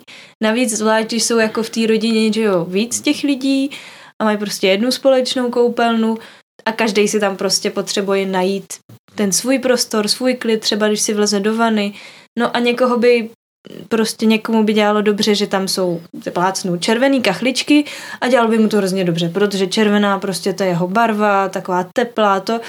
A teď by si tam jako vlezl někdo jiný do té vany a čuměl by na ty červené kachličky a byl by z toho úplně Ježíš Maria, prostě červená, to je prostě hrozně tak otravná barva, taková agresivní. Jestli proto třeba ty lidi to nechtějí takhle easy a čistý a bílá neutrál, taková to si ne, nemyslím, že pro, to je věc, jedna věc je koupelny v hotelích, ale ty jsou zaměřený na to, že jsou třeba nějak designově zasměřovaný, ale doma si to dělají většinou jeden, dva partneři. Na děti se moc nebere ohled, že jo, ale prostě dva partneři a ty se nějak dohodnou. Většinou v těch obchodech to vybírá manželka nebo paní, že jo, žena. E, samozřejmě pánská, dámská koupelna má svá specifika a každý by to chtěl trošku jinak. Pánové to většinou neřešej, ale, no ale jako udělat neutrální, to je to nejmenší, ne, udělat neutrální koupelnu, že nejjednodušší, tak jako to bílý a pak barvu nebo něco, tak si dodělám, ať už světlem, kortec jako s ledkovým osvětlením si můžu udělat jakýkoliv barevný schéma, barevnou náladu, tak doplňkama od ručníků, závěsama, nevím, předložkama, tak si to do, do barvím dodělám jako jak potřebuju. Že? To je v podstatě, jako co říkáš, je dlouhodobý trend, bílá koupelna, bílá sanita, bílej nábytek a takže jako, ale trošku mi to tam, když vidím, jak se teda realizují koupelny, tak to trošku zase tomuhle tomu, jak říkáš, tak naopak jdou proti tomu, když se vybírají dlaždičky, protože mm-hmm. až je to překvapivě, jak kreativní jsou lidi, anebo nevím, kdo se zabývá Eh, to, že to těm lidem navrhuje, jak mají úžasně jako probarvený proužky, z proužky nahoru, dolu, kontrasty barev v těch koupelnách a to je miniaturní, jak přesně jak říkáš, miniaturní koupelna, kde bych chtěl mít ten relax, ale oni si tam naflákají prostě kde co ať už sami, no, a, ať, už, ať už se to vyberou sami, nebo jim tam vnutí hmm. prodejce, ale to je zase obrovský neštěstí, jak to, jak to pak vypadá. Já mám zkušenost, jak jsme dělali soutěž pro, takový jsme dělali eh, takový soutěž pro klienty, JIKA, a oni měli poslat svoji koupelnu, jak má vypadat a většinou jako v špatném stavu, starou a Mm, já jsem posílal, jak to vypadá a že by to chtěli nějak změnit, co by tam chtěli změnit. Vybírali jsme určitý počet lidí, já jsem pak je na, trošku navrhnul, jak by to tam mohli mít na, na základě toho, co řekli, uspořádat trošku jinak a, vybavit výrobkama IKA. Ale protože jsem neznal ty lidi, neznal jsem to prostředí, tak jsem se netroufl jako jim rovno navrhovat, že tyhle ty to budou mít modrý, tyhle zelený. Většinou jsem to dělal jenom v bílejch, anebo potom ve valerech, jaký má ten, ten nábytek, třeba, že to má dekor dřeva a tak. A pak se mi stalo několikrát, že oni říkali, Ježíš, to je tak nádherný, vy jste nám to tak krásně navrhl, takhle mi to chcem.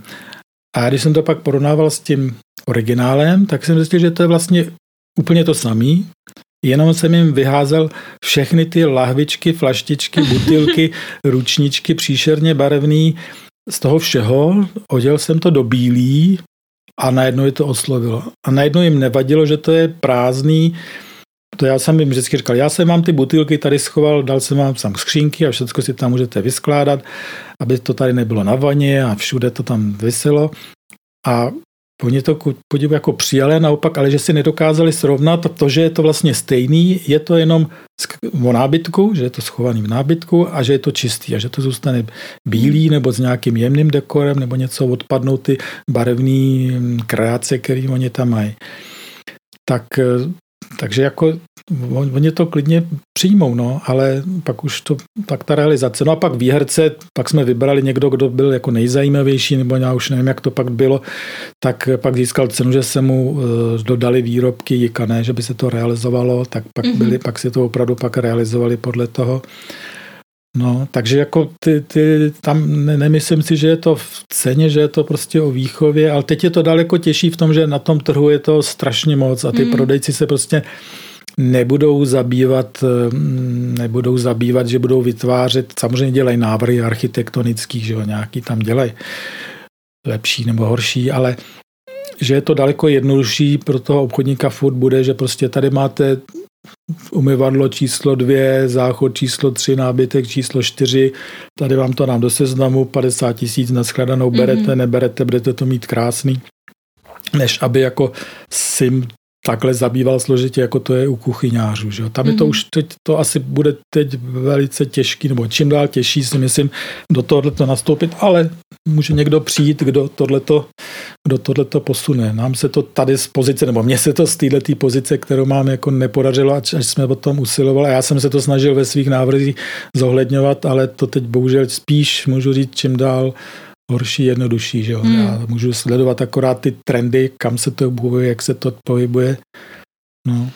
Myslíš si, že by kuchy, kuchyně, aha, koupelny zasloužily jako větší prostor? Zasloužily jako v bytech nebo ano, v domech?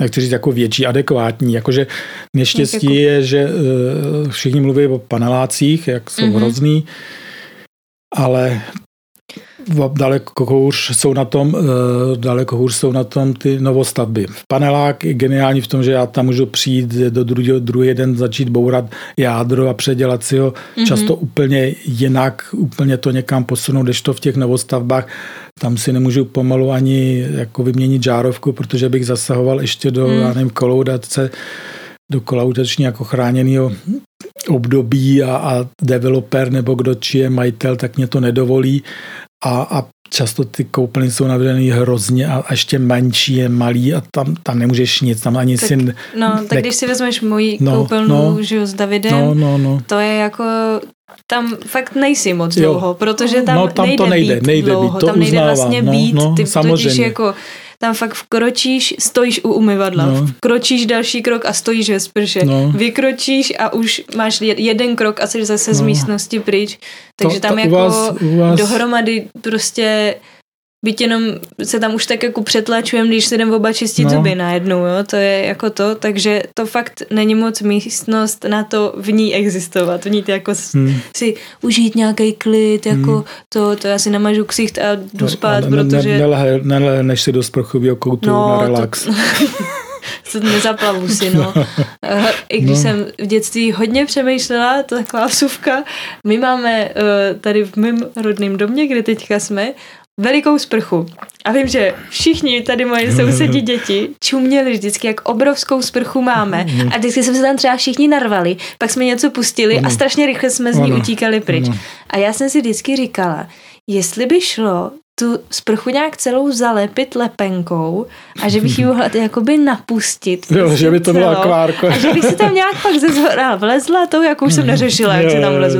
Ale že bych si tam jako plavala a mhm. potápěla se. Mhm. No, tak ta představa se mi líbila. Tak to je jenom taková vsuvka, že vlastně teď ta sprcha, co já jsem tady uh, se v ní sprchovala vlastně o dítěte, tak je velká skoro jako moje aktuální koupelna. No, no, tak no to je... a to, to jsou takový detaily, uh, Přesně tak, že od téhle naší sprše se sprchovalo tři, čtyři děti, pět no. dětí se tam klidně vešlo, my jsme tomu říkali jako myčka dětí, ale eh, že mě překvapuje to, když vidím v těch návrzích, jako kde i ta možnost jako je udělat sprchový kout větší, tak tam dají prostě ten nejlevnější 80 na 80, nedej bože nějakých 70 na 80, to už je úplná hrůza.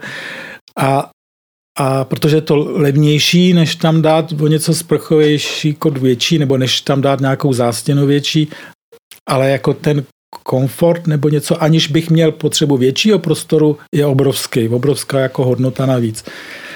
Ale no, jako, čili jestli větší, no určitě v tvém případě třeba větší, že tady je zajímavý, kolik když navrhuju domy, že jo, tak kolik lidí si řeknou, já chci tady obyvák prostě gigantické, já chci tohleto veliký, já chci tady budu mít obrovskou televizi. No a pak, když bych eh, došel ke koupelně, tak už tam zbývá, no koupelnu tu dáme někam tamhle k severní fasádě, to tam, co, co většinou, co zbyde, prostor nějaký tam a tak tam už ušetříme, tak je tam mm. malá. No a pak, když bych si s něma sedl a řekl, no a podívejte se, teď si udělejte harmonogram, kolik kde času trávíte. A co tam děláte? A, a co tam děláte, tady si sednete do objeváku do křesla, čumíte na televizi nebo ke krbu třeba, to je hezký, ale máte tam 30, 40 metrů třeba ty šílenosti nějaký veliký, ale v koupelně tam na těch dvou, čtyřech metrech, jako co tam trávíte na času, měli byste hmm. to nějak srovnat, že jo.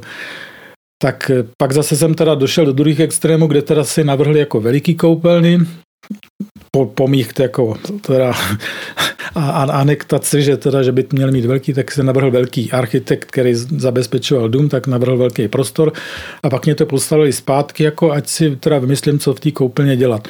Ale jako byly to tak zase velké místnosti, že jako pro mě bylo horko těžko nějak ten pojmout prostor, aby dával smysl, že jako mm-hmm. něčemu zaplácat, to jde vždycky, ale jako aby dával smysl, aby to nějak fungovalo, no tak tam se to dalo rozdělit na přesně tak, jak jsme říkali, na pánskou, dámskou zónu a že tam byla kromě vany ještě sprchový kout a velký sprchový kout a tak dále.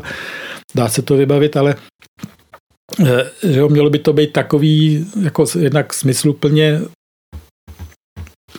vybavený a mm-hmm. uspořádaný hlavně. V tom jsou největší problémy a užitně schopný, že většinou těch, tady co vidím, ty developerský koupelny, tam není že tam ne, nejen, že tam není nábytek, tam jenom umyvadlo, ale není ho ani kam dát, není to tak vymyšlený, mm-hmm. že nejde kam dát, tak říkám, kam si to ty, všechny ty lidi jako věci... hrozný design, design, no, no, no, ale vypadá to design, jako... ale praktičnost žádná, že? a v tom je obrovský kámen úrazu, že to, že to prostě nejde, a, takže dobře uspořádaný, ale ta velikost, samozřejmě nesmí to zase být velký, protože v té veliko, veliký koupelně se lidi taky necítí dobře. Musí já být jsem, útulná. No, no, že no, no, já jsem si na to vzpomněla, když jsi říkal velikou koupelnu, eh, když jsem byla eh, na jednom zámku, to je, no. to je jedno prostě na zámku. No, no. no a teď koupelně byla věnovaná opravdu veliká místnost a najednou já jsem si uvědomila, jak se cítím a proč se cítím divně. Protože já najednou čůrám uprostřed místnosti. ano, najednou ano, prostě ano, tak jako Ježíš Maria, jako no, no, tady no, no. můžu, jako, no, no,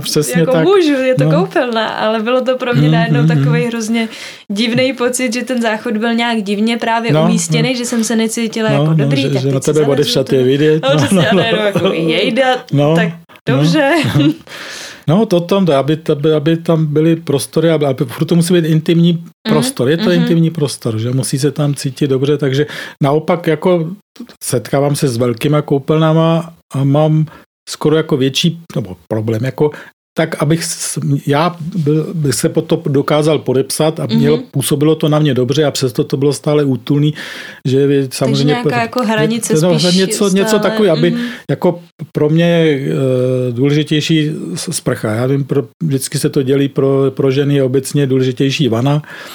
Je to tak z 99%. Takže tam na tom se mění hodně, jestli sprcha nebo vana. Ale když už je sprcha, možnost, tak prostě to uspořádat tak, aby ta sprcha tam byla co největší, mm-hmm. protože ta sprcha je, ať už se tam sprchuje pět dětí, to jako je, jsou extrémy, ale že, že se můžou samozřejmě sprchovat dva, ale aby takový, že já slyším, jak mě popisují, no já když chci zvednout mídlo ze země, tak musím takhle pokrčit nohy do strany a takhle pomalu se sesouvat k zemi a doufat, že se neodevřou dveře od sprchy. No, no a tak to je úplně, úplně děsný, takže pro mě no. jako velká sprcha ač, ač je ve stejné místnosti. Geniálně je to, geniálně je to vymyšlený, jak jsme viděli v Japonsku. Tam mají oddělený prostory na mytí, nebo jak to říct, jako hygienu a relaxaci lázeň. Tam se často mm-hmm. koupelny dělí na část umývací a část relaxační. Takže mm-hmm. umyvadlo podstatě umyvadlo jako takový tam aspoň tak, jak jsme mi to sledovali a co viděli, tak vlastně moc neměli. Umyvadla moc oni nemají. A nebo když je, tak je jakoby před sálí, před tou koupelnou. Protože tam mm-hmm. se mhm. umyješ to za běžnou potřebu, často to, to je já nevím, i třeba blízkosti kuchyně, ale koupelna je pro ně, pro ně především vana. Mm-hmm. Jo, především vana. Vana, kde je třeba stálá voda že do té vany už vstupuješ umytej. Ne, mm-hmm. že jak se mm-hmm. u nás jdeš do vany, tam vyráchat se, vyráchat, že se si bahníš ve vlastní špíně. Tak to tam není. Do vany jdeš úplně vymydlené, vyčištěné a jak to znám, jak oni se mydlej, ne, že se omé, omydle, mm-hmm. oni se mhm. půl hodiny drhnou mm. předtím, než vlastně vezou do té vany. Takže před tou vanou je sedačka malá a u země jsou kohoutky na vodu a kýbl. Oni se tam sednou na ten na sedačku, nabí, na, napouštějí si kýbl a ten si takhle na sebe pouštějí. Zajímavé, že nepo, ne, málo používali sprchu, že oni mm-hmm. používají jenom tenhle ten systém, že na sebe vylijou ten kýbl. Mají tu sprchu jako v ruce, ale tu moc nepoužívali. Může tam být jako eh, dlouhodobě nějaký jako ostych, že by stáli nahatý, mm-hmm. ať ve mhm. vlastním nahatý jako mm-hmm. ve mhm. sprše, že to jsme viděli na, veřejných. Že, že spíš jako seděj nebo seděj, ve že vaně. Seděj, seděj no ne ve vaně to už jsou čistý. No, Když no, se myjou, no, tak jo. seděj na, na sedačce, čelem jako k zrcadlu, tam si nabírají u země tu, tu vodu, myjou se, drhnou se, kartáčujou se a oplachují se tím kýblem a takhle mm-hmm. se myjou. A takhle se myjou. Jako do dneška. Nebo ne? jako, jako my jsme to viděli, viděli takhle, když jsme tam byli naposledy, 92. Jo. Ne, teda kecám, 92, 2002, mm-hmm. že? nebo takhle nějak, nebyli jsme tam naposled a viděli jsme to tež, jako. A takže to tam určitě přežívá. Samozřejmě to západní civilizace tam pronikla masově určitě, ale tohle tam, tahle zvyklost tam je. A pak teprve jdou do té vany, mm. která je teplá a oni tam je dlouhodobě teplá, takže jak odejdou, tak si přikrajou. To, tohle je ale vybavení v domácnosti, byta, to není, mm-hmm. jsou třeba veřejný, mm-hmm. takhle je to doma. Tu vanu pak zakryjou, aby teplo neuteklo a někdo další přijde a zase v té samé vaně se ohřejvá. Mm-hmm. Že ta vana je pro relaxaci, ta vana je často přehrátá, ty je mm-hmm. hodně teplý, ty vany mají hodně. A takže ta koupelna je pro ně takováhle, no, čili chci říct, jako, že ta koupelna pro ně je celý ten prostor, čili ten celý prostor je mycí, jo, že, že oni tam nemají jakoby sprchovou zástěnu. Oni se, když se teda chtějí osprchovat, tak se sprchují v té koupelně, protože v té koupelně celý je jenom ta vana a sprcha a má to podlahový odtokový kanálek, takže pro ně jako řešit, jestli je velká malá sprcha, není, protože pro ně je sprcha celá koupelna. A takhle to mají vlastně, a tam ta je mokrá, samozřejmě celý mokrý proces, ale ono to pak spláchne, odteče a je to suchý. Že? Mm-hmm. Takže tam mě přišlo jako to zajímavé, že jak by se takhle jednoduše dali řešit i ty paneláky, že vlastně už do té panelákový koupelny bych vstupoval jakoby do sprchy a celá, celá kabinka nebo to jádro vlastně koupelnový je sprcha. Mm-hmm. Takže nemám problém, že se mi tam nevejde sprcha. Já tam mám vanu a ve zbytek prše je celá koupelna. Takhle jsem to podobně viděl i teda, eh, že to není jenom to Japonsko, tak jsem to viděl například i ve skandinávských zemích, že mají, nemají dostatek místa, tak mají, eh, je to v podstatě bylo umyvadlo, sprcha, záchod, místnostka malinká, mm-hmm. no ale celý tohle prostor, prostor sloužil jako sprcha. Takže záchod úplně mokrý, protože to vše, mm-hmm. nad tím se sprchuješ, no ale ono to setřou, že jo, a nějak s tím nemají problém, ale nemají problém, že mají malou kabinku, řeší mm-hmm. to mhm. tímhle způsobem. Takže to, že z malý sprchy mě právě děsí ty, prostě ty miniaturní sprchy, to je, a ještě to nefunguje, ty dvířka vykslaví a to je, to je prostě děsný, tak eh, najednou je to taky jednoduché řešení takovýhle.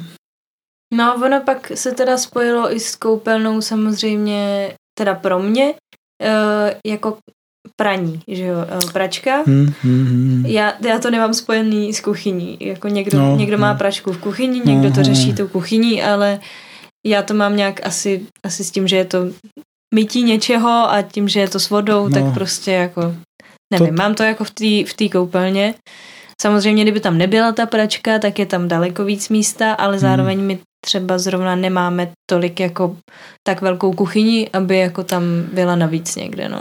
To je to dlouhodobě přežívající eh, Ono je to třeba s těma panelákovou koupelema tak, že když se vymýšleli paneláky jako obecně, tak byla taková iluze, že budou lidi žít, vzniklo pár domů, takových koldomů, že budou tam v těch bytech jenom přespávat a že vlastně mm-hmm. vařit bude se někde společně, že budou společné jídelny, samozřejmě se ušetří, doma jenom maximálně tu snídaní nebo něco takového a pračky na to taky ani náhodou. Vždycky pralo se ve společných prádelnách. Mm-hmm. A to mhm. dlouho v těch domech bylo, že v Činžáčích to je do dneška jsou prádelny a nahoře sušárny. Takhle se to bylo myšlený a a najednou přišly pračky a lidi si mohli prát doma Často, protože taky v těch, ty prádelny v těch panelácích do deška tam jsou ty místnosti, že jo? to akorát už se to změnilo na něco jiného, anebo jsou prázdný, že jo? Ty mm. tam v tom našem paneláku, kde jsme bydleli, taky tam byla prádelna, že mm-hmm. Tak to tam furt je i poměrně jako nových, novějších panelácích, ale prostě ta zvyklost bohužel a zase nevím, kde je teda chyba, jako že se to přesunulo třeba v těch zemích, já nevím, Dánsko, Švédsko, co já vím, tak tam daleko víc funguje veřejný prádelny, že si tam lidi perou, mm-hmm. že si to tam donesou, tam si to vyperou, odnesou domů. To se tady neujalo. A naopak se začaly prosazovat ty pračky, no a pak když do téhle tý marňavý koupelny narveš pračku, tak to tam je, no ale ta pračka nemusí být jenom v koupelně, jak říkáš, dávat si do kuchyni, ale může to být i v předsíni, že jo, teď tady těch plno projektů je plno těch projektů je takových, že se to dává. Tam problém samozřejmě, aby byla dobře vyřešená voda, já, hmm. tam je, aby to nenateklo tam do, do té do tý do té skříně nebo někde, ale, ale asi to vyřešený je, protože to tak lidi a funguje jim to. No. Tak samozřejmě je lepší, když je to někde v koupelně, že se to naháže na zem, že to je hmm. prostě, nebo do umyvadla, když si někdo přepírá, hmm. tak, tak má větší smysl, ale teď rozhodně, když teď navrhuju něco, tak se jim to snažím nadspat buď to do samostatné místnosti, nebo do kuchyně, že kde, kde do kuchyně se to krásně zabuduje a není problém, když to v té koupelně, to je to, že pračka pro zabudování se dělá pro kuchyně rozměrově i, že jo. A tam s tím není evidentně nějaký žádný problém. Ale když se má udělat do koupelny, tak tam nejde zabudovat, protože k tomu neexistuje adekvátní nějaký nábytek, výškově to tam nesedí, že tam se zase to, že se to nesoustředuje, že ta koupelna je jako skládačka, podobně jako zabudovávatelná, podobně jako kuchyně. Od toho se opustilo, takže ani ty výrobci praček nedělají tenhle ty pračky, který by šel dobře nějak zapasovat, ale ani výrobci těch koupelen se tím nezabývají, že my taky neřešíme. Já ne, hmm. nenavrhuju nábytek pro pračku. To, hmm. to už pak chce individuálně pro tu, pro tu kterou koupelnu. No ale tak pračka samozřejmě, no, když by se ta pračka vyhodila, ale tak k sousedům nebo na chodbu. Nebo, no, ale jako taky, když ta zvyklost, jako že najednou řekneš, tak budete prát dole v prádelně, co byste zbláznil. Jako tahat tam to prádlo? prádlo a jako a budu se tam jako, handrkovat s tím sousedem, a... že jo, hmm. jako, a bylo vyvěšený, kdy kdo má jaký prací dny, že jo.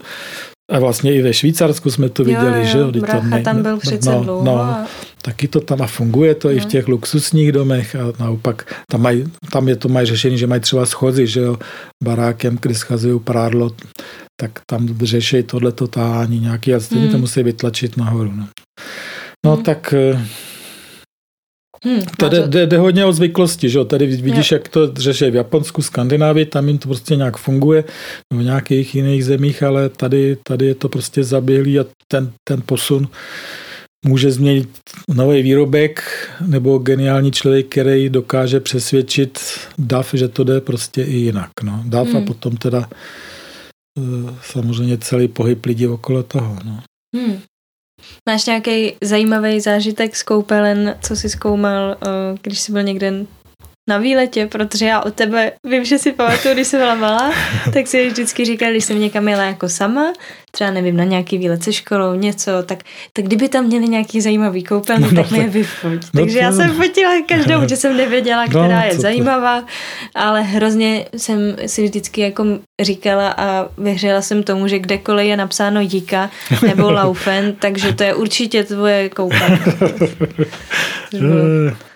no, Uh,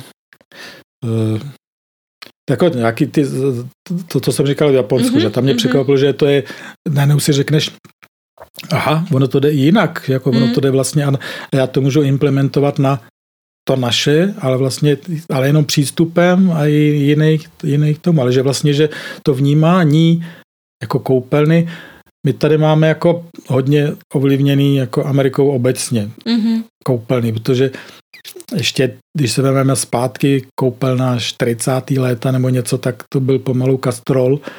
Eh, tam je strašně překvapivý, jak, jak eh, rozdílně se to vyvíjelo, když mi tady ještě ve 40. lídek ten lavor nebo kastrol někde na, na nějaký beton, na nějaký, no, nějaký kamenný desce a džbán hmm a nebo umyvadlo někde připíchnutý na zeď, nebo často ty umyvadla byly na chodbách, že jo, nebo byly pavlačový domě ale už od 20. 30. letech v Americe už prostě jeli biznis s koupelnama keramickýma, úžasnýma barvama, modrýma, zelenýma, hmm.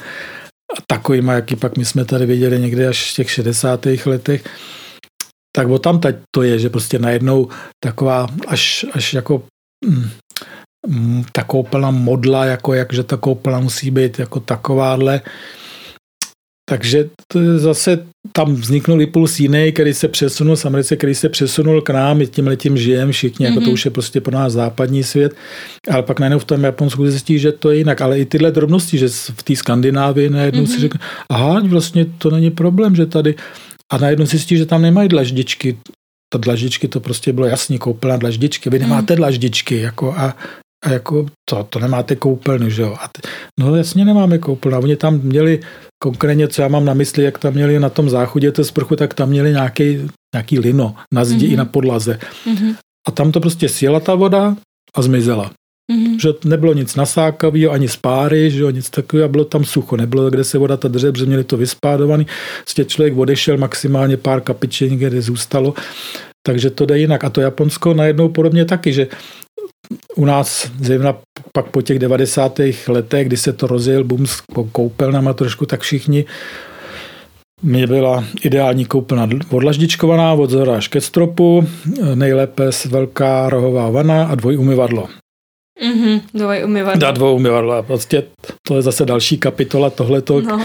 Ale odlaždičkovaná, že jo? A tady dávám příklad, jak jsme dělali jednu výstavu, jako postavili jsme tam uh, umakartový jádro, starý umakartový jádro z paneláku a vedle jsme postavili super novou dlaždičkovou koupelnu. A měli jsme tam uh, designéra ze Švýcarska, který přijel na, se podívat na návštěvu a teď tam stál před těma koupelnama a teď jako říkal, a ta nová je napravo nebo nalevo? A jsme vytřeštili oči, že jako, jako no jasně ta dlaždičková je nová. A on jako říká, no ale tohle je taky, to, je, to má taky jako něco do sebe, teď je to docela slušný umakár a a já jsem si pak uvědomil, jak v té době eh, zrovna od tady v okolím už zmiňovaným arch- designerovi Filipa Štárka, že dělal nějaký nábytek, nějaký skřínky nebo stolky a byly právě kde byl použitý umakart. Mm-hmm. Jako námi nenáviděný umakart z těch paneláků, ale tam to udělal zase ten panelák, že ten umakart jako takový je prostě u nás profanovaný, ale prostě zajímavý a může být jako zajímavý a pěkný materiál. A najednou v, tý, v tom Japonsku tam taky neměli, tam neměli snad jedinou dlaždičku. Nikde jsem nenašel, nebo na těch veřejných, ano, tam byly někde, jasně dlaždičky, ale, ale jako v bytech, nebo tak tam nebyly dlaždičky, nebo i v těch studiích, kde, na, kde doporučovali koupelny, tak to byla skládačka, něco pomalu ve smyslu jako ty panelákový jádra, že to byla skládačka, kdy si skoupila celou podlahu z jednoho takového plastového výlisku a stěny si taky vyskladala z takových plastových si řekl, mm-hmm. takovou plastovou koupelnu, to nevím, kdo by tady u nás koupil do dneška, nevím, že, ale prostě ta koupelna byla jako čistá, hrozně utilitární, jako fungovala a vlastně, vlastně pěkná, daleko mm-hmm. lepší než dlaždičky třeba, než aspoň ty dlaždičky, které se tady navrhovaly. Takže najednou tam přijedeš a zjistíš, že to jde i jinak a že se ti to vlastně líbí, že to vlastně funguje líp, jak, mm-hmm. jak, jak něco jiného. No. no a pak když jsme cestovali, tak jsme samozřejmě sledovali záchody třeba na Bali, že jo, mm. kde, kde to jde o, o, o nějakou zástěnu a kde to vlastně... Nebo někdy ta, i jenom do země. Jenom do země, no, nebo tadyhle, když jsme putovali po Číně, tak taky, taky jak vlastně tam to zajímavé, že tam neměli jako ty eh, jako suchý záchody nebyly, tam byla jenom taková spevněná plocha na šikmo trošku a v ní taková ještě hlubší rýha. Mm-hmm. Že jo, nic jiného. Všude bylo vidět nebo něco takového, ale tohle neřešili. A ta rýha, pak to byl kanálek, šel do nějakého potučku a, a to bylo všeho tak, což je jenom třeba něco jiného, že u nás byly všude kadibutky mm. a tam byla jenom rýha v betonu, že jo. Tak tady jsou ty, tady jsou ty rozdíly. A, ale rozhodně jako, že že způsob jako toalet nebo koupelen, jak se za ty léta změnil, když pak porovnáš toalety, já nevím, starého Říma nebo něco, kde vlastně toalety byly, to je zajímavé, jakože asi toaleta pro ně nebyla něco jako u nás je to strašně intimní, jako osobní záležitost. Malinká místnostka zavřít se, nikdo nevidět, nehrneště neslyšet a tak. A na to zjistí, že tam prostě byly veřejný záchody, kde seděli vedle sebe, ale bylo to nejen pro chudinu, ale bylo to i tam se i jednali, jednali věci, že jo? Nebo prostě bylo to, byly to jako věci, které... A jak by byla politika No právě, třeba. no přesně, že se tam rozhodovaly věci, prostě tam se bylo 20 chlapů a když jsem měl jít na vojně na, na, na tyhle nějaký suchý záchod, tak jsem vždycky strašně dlouho čekal, že tam nikdo nebude, protože tam to bylo taky, tam ještě jsme seděli zády k sobě, že takový. No ale, ale, ale některý kruci si to užívali, že tam opravdu si šli na pokec nebo zakouřit mm-hmm. a tak. A takže ten přístup je, uh, může být jako k, to, a k té toaletě, ale jako k hygieně obecně úplně jiný. A, hmm. a, a jakože ten boom, jako opravdu koupelna, koupelna, ten, nevím, v Americe ve 20. letech, u nás až někdy v těch 60. letech se teprve rozjíždí a jak, jak by teda, jak ta koupelna by měla vypadat, ale samozřejmě v těch zemích to bude nějak přežívat jinak, protože prostě jsou na to zvyklí a, a, a, a třeba jim to víc vyhovuje, že je to. Hmm. Mám na tebe asi poslední otázku. Máme už totiž hodinu 40. Ty jo, no. Uh, takže moje poslední otázka, oblíbená otázka.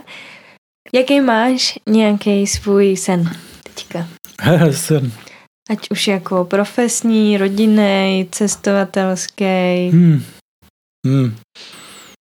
Jak by co bys bylo? mi tady, co bys mi tady podsdílel Co by ještě? bylo? No profesní, hmm. já jsem ty, ty profesi, co dělám, tak jsem vlastně spokojený, myslím si, že hodně spokojený, samozřejmě přes ty nářky, který říkám, že se to pohybuje trošku někam jinam celý, než jak, jak bych chtěl, ale dělám jako práci, která mě nesmírně baví, kterou mám rád a která mě hrozně naplňuje Hmm. profesně. To asi profesně, takže že jako asi to, co jsme naznačili na začátku, že, že bych to by znamenalo žít nějaký paralelní další život, kde si vyzkoušet ještě ty ostatní věci. Jo. Archeologii sleduju neustále. Archeologiou žiji, že jo. Historii prostě. Historie prostě Mm. a sleduju, co se kde objevilo a nadšený jsem, jak se něco tady.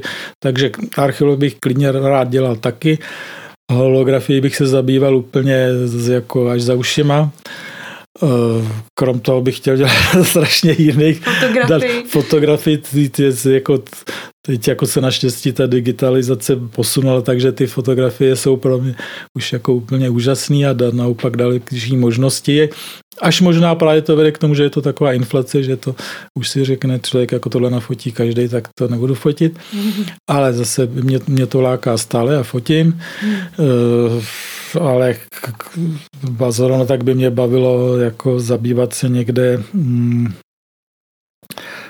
divadlem, zrovna tak by mě bavilo se zabývat audiem, hrozně mám jako touhu třeba na namlouvat, eh, nechci říct dubbing, ale namlouvat knížky, Hmm. knížku nějakou, Tak to, nějakou mám, tak to pěknou. mám o tobě, tady ten, tady ten Jako- hlasový. Jako když jsem dělal nějaký konkurzy do divadel, asi to prostě jsme si, a hnedka to bylo po prvních dnech, nějak nesedli, nebo prostě mě to nezaujalo, nebo mě oni nezaujali, takže jsem tam Hmm. oni do divadla, v divadle jsem nikde neskončil, ale jako herectví třeba by mě bavilo, nevím, asi jo, tak pohyboval jsem se na jevišti hodně, tak to by mě asi bavilo, ale práce s hlasem by mě Hmm. nesmírně bavila, ale chce to asi hrozný práce, protože já tady sedím u počítače, jak mlčenlivý soudruh, nepromluvím, takže na práci s hlasem ale jako práce s hlasem mě jako fascinuje hodně, jak eh, někdy jenom prostě způsob hlasu a způsob mluvy,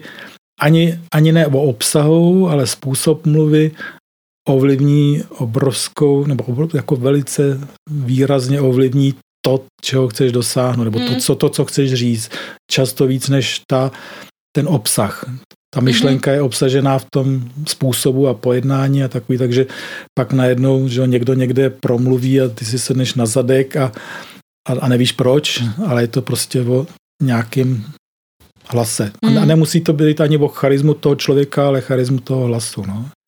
Uh, Takže tvůj sen je žít ještě takhle paralelní paralelně tyhle, ty, kde bych si tohle a- chtěl všechno vyzkoušet, že vždycky pak tady najednou honem a teď se podívám a teď si přečtu tyhle články, no ale už musím zase dělat tohleto a tím, že jsem zapřažený, že dělal, no a pak samozřejmě, jak kdy, když si nás, když jsme začínali architekturu, tak uh, jsme si, jsme si řekli, až si hodně vyděláme, až si budeme hodně vydělávat, tak budeme skupovat v té době, to ještě za socáče, to bylo jako plno zřícenin, baraby z Mhm. mm-hmm. domu na spadnutí mm-hmm. za babku, že jo. Tak to budeme skupovat a přestavovat, předělávat a takovýhle. Pak si jsme říkali, no ale co s tím budeme dělat, jako, co- protože v té době, jak co jako tomu dát náplň, že jo, Mhm. mm. takovýhle, to ještě se moc tak... Ne, ne, ne- Airbnbčko. No, no to si to ještě nebylo. No, ale jako tohleto. No a pak, pak jako i jít jako dál, že třeba to v souvislosti tady s naším domem, tak až budeme to hodně, hodně, ale opravdu hodně, hodně vydělávat, tak budeme skupovat ty domy po okolí, které jsou tady nově, nešikovně, blbě naplavený. Ty skoupíme, zbouráme a dáme to do původního stavu. Že jo? A čili tak šup. šup postupně, jako to tady dáme do té já tady taky žiju tou historií, jako jak to tady vypadalo, mám tady mapu, že jo, jak to tady vypadalo ani před stolety a mm-hmm. tak, tak, tak eh, tomu dát nějakou podobu, hm, takovouhle jako trošku jako zajímavější, hezčí tady v tom našem okolí, aby jsme se dívali ještě aspoň na lesy, když tady ještě před pár lety byli vlci a to jsme tady uprostřed Prahy, že jo, ale mm-hmm. je mhm. to oblast, která byla postupně zabydlená až pozdě, tak ještě nedávno tady byli medvědi, vlci, tak to nemyslím, že se k tomu dojde, ale tak to byly taky takový Tak nějaký sny. to vypustit no, taky můžeš, no, jako no, když děláš teda... No právě, aby jsme no. jim zase neublížili a zase někdo by je lovil a tak. tak. No tak takovýhle sny, jako jak to celý předělávat, tak to, jako to určitě, jako ty spojený s tou profesí, jak by člověk chtěl skupovat domy a baráky a byty a předělávat eh, do podoby, jakou Nemyslím na, na, na, na kšef nebo na něco, ale prostě minimálně předělat do podoby, jakou si myslí, že by si zasloužil mm-hmm. ten dům nebo ten prostor, a nebo takovou vizi, jaká, jakou by si prostě zasloužil, jak by to mělo mm. být. Tak to by bylo hezký, no. Mm. No tak jo, tak to udělej, to se mi líbí. tak to udělej.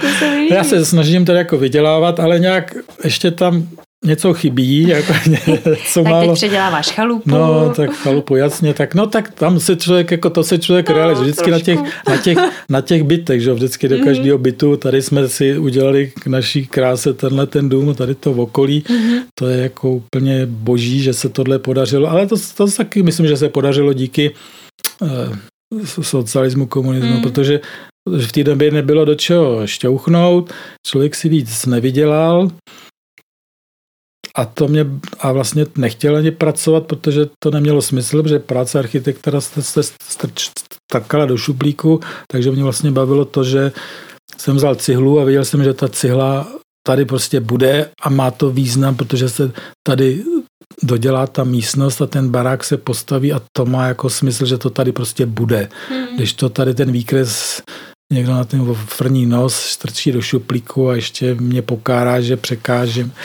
tak, mm. tak to bylo v tomhle tom, a což v současné době by šlo časově těžko, ale mě tenkrát mě přišli, že ať jsme vydělávali 0,0, že nic jsme nevydělávali, jsem měl nějakých 2000 plat nebo kolik, ne, 19, 1850 nebo kolik, 1900, tak tolik jsme ze začátku vydělávali, tak přesto jsme si předělávali byty, ale prostě z toho málo, to, jak jsem říkal, korek jsme si někde sehnali, někde prostě všecko, někde někde pod rukou z novodorových trubek dělali, tak, eh, takže to jako všecko šlo, ale hmm. to mě bavilo. A baví do dneška vlastně. No, já ti moc děkuji za rozhovor. Eh, já jsem ráda, že jsme se do toho pustili, i když samozřejmě je to výzva spovídat vlastního tátu, ale mě to moc baví, protože představa toho, že místo toho, že bys, by jsem tady dneska seděla s tátou architektem, tak tady mohly být všude kosti a parušky a, a různý bodce, jakože ten archeolog, nebo všude nějaký uh, vylepený obrazy, protože si mohl no. dělat tam ty, uh, tu holografii a tak. A, no, tak je to zábavný pohled jako na to, jak to ještě mohlo být všechno no je to, je, úplně jinak. Je to zajímavé, že to je jako, eh, že tam mám pocit, že stačí, to jsou jako momenty, že stačí takovýhle jedno nějaký přesmyknutí mm-hmm. a ten mhm. život se ubírá někam jinam. Že? Mm-hmm. To mhm. podobně, jak, jak jsem říkal, že nevím, kde to přeskočilo, že najednou jo. jsem tak rychle předsvičnul na tu archeologii, teda z architektury, na, na, na architekturu z jaký holografie. A, no, ale jako tady jako architekt dělám e, koupelny, že jo, jako mm. to je zase tak úžasný obor, mm. že můžu dělat, že dělám design, že jo, mm. vlastně ten mě baví to, že já to udělám Jo, barák trvá, teď už je to úplně jiná věc, že teď se postaví krásně baráky, ale to, že já to udělám a ono se to zrealizuje a lidi si to kupují a to je, to je jako Nečekáš úžasný. čtyři roky, než postaví ne, neček, to, co... To je jako, to, ten co... vývoj trvá, teď už je to daleko jednodušší. Dříve jsme mi dělali z polystyrénu modely, mm. brousili, leštili, že jo, a což zase bylo lepší, že to měl člověk v ruce, že jo, tam jsem vycítil ten tvar a bylo to úplně o něčem jiném. Teď to všechno děláme na počítači, kde to vytuším, musím tušit, musím cítit, jak to funguje, jak to bude vidět. Taky když mě přinesou nějaký 3D model toho výrobku, tak já si do něj šáhnu a hnedka vidím, kde mm. mají chybu. Že jo? Mm. To, je, to je rychlý. Tak eh, tam je to... No, tak eh, to je dobře, že dneska se můžeš jako klidně si ponořit jako do toho tímhle tím stylem, že vlastně ty tam kombinuješ, že jo, ty no, věci. právě, ty že tam... bereš i z té historie, No, no, bereš tam i z toho to- světa Mm. a bereš i z té fotky. No, no. Jako to, to, to kombinace určitě jako, no, tady si často ptáš třeba jako co by, eh, jako jak, jaký rady dávat do života, že jo, tak jako, že, Mhm. že, to, že jsem nabral určitý kvantum informací, znalostí, zkušeností, umění, um, umělotvorectví jako v nějaký době a z toho žiju do dneška furt, ale furt to rozvíjím, že já vlastně Mhm. se furt věnuju fotografii, protože dělám reklamní fotografii a já přípravu, já dělám přípravu reklamní fotografie a že vlastně já to připravím tak, že mám vymyšlený světla, teda kromě dekorací, jak to má vypadat, co to má být, jak to má, být, jak to má být rozmístěný, tak já vymyslím, jak mají být světla a, a mám přesně vymyšlený, jak to v tom studiu uspořádat, aby to šlo, aby to šlo vyfotit a aby to šlo vyfotit tak, jak, jak chci, aby to bylo, že to, aby to Mhm. mm-hmm. vypadalo. Takže to je obrovský jako zase posun, než když někam eh, někde nafoťte nám to, já nevím, jak to mám, no to nejde, tady není místo a takovýhle Mhm. to, to, jako ze zkušenosti, takže to mám jako tu fotografii, archeologii. Nevím, to tam moc jako nemám, ale jako co, jako zabývám se nějakýma archetypama, nějakýma, jak, jak to vzniklo a, a že já nevymýšlím nějaký super designy umyvadel, jako já si můžu vymyslet nějakou prapodivnost, ale to, tam není důvod, že jo? já vyrábím věci, které se prodávají, že mm-hmm. já Mhm. tam udělám třeba malou, malou změnu, ale udělám i takovou malou změnu na tom výroku, řekneš si záchod, co na něm vymyslet, jako, mm. Ale já tam vymyslím věci a teď ku podivu třeba můj záchod je velice prodávaný, že jo, Mhm. víc než mnoho jiných záchodů, jako proč, no je tam něco, co já jsem vycítil, že je dobře, že, že je prostě něco, co jako co mě, co mě dělá dobře a jako podivu to dělá těm lidem taky dobře, takže Hmm. je to vele, vele dobře prodávaný kousek a nehledě na některý, na nevím, umyvadla, taky co vymýšlet na umyvadlech ještě dalšího a teď mě dají taky zakázku, potřebujeme inovovat výrobek a já tam udělám jenom jenom nějaký změkčení nebo někde Mhm. něco trošku jinak, čili je to nepatrný, nepatrná změna designu, není to nic, že si člověk někdo posadí na zadek, je, on udělal, já nevím, z, z masa udělal kožich na sebe, že jo, takový to není, Mhm. to, to není, ale to je, to je jednorázový design pro, pro výstavu nebo pro tu akci, ale já dělám výrobky, které jsou dlouhodobě prodejný a není to pro nějakou úzkou skupinu oby lidí, že jo, nějakých pančmeknů, je to prostě na širokou skálu, tak aby se to líbilo, aby to bylo, aby to bylo užitný, aby to Mhm. dávalo s nějaký smysl. No. Takže tam obracím tenhle ten svůj, svůj pocit do toho, no a, no a, a ta holografie tam je nějak, tam nějak, nějak není. Tam jenom z neštěstí občas si někde ťuknu, jestli je nějaký vývoj, zjistím, že není, říkám si, ach jo, kdybych já se do toho pustil, Mhm. tak to mohlo být někde úplně jinde. Tak, tak tam jenom čekám, vidím, jako, že úplně někdo, někdo se třeba objeví nebo někde přijde a řekne, pojď, jdeme do toho. Takže ty už si vlastně tady i dal takovou jako radu, jakože vlastně čerpat z toho, co, co No jako... určitě, jako dělat věci, věci které, že když je čas, jako Mhm. Čas, čas je vždycky, já furt čerpám, ale jako furt načerpávat věci, nějaký podněty, informace, zkušenosti, že jo, kolikrát eh, se mi stalo, že jsem dostal nějakou nabídku, jestli bych něco neudělal, no jasně udělám, to já běžně dělám, v životě jsem to nedělal, že jo, ale prostě mě to chytne a musím se to blesku rychle naučit, zvládnout to a udělat to.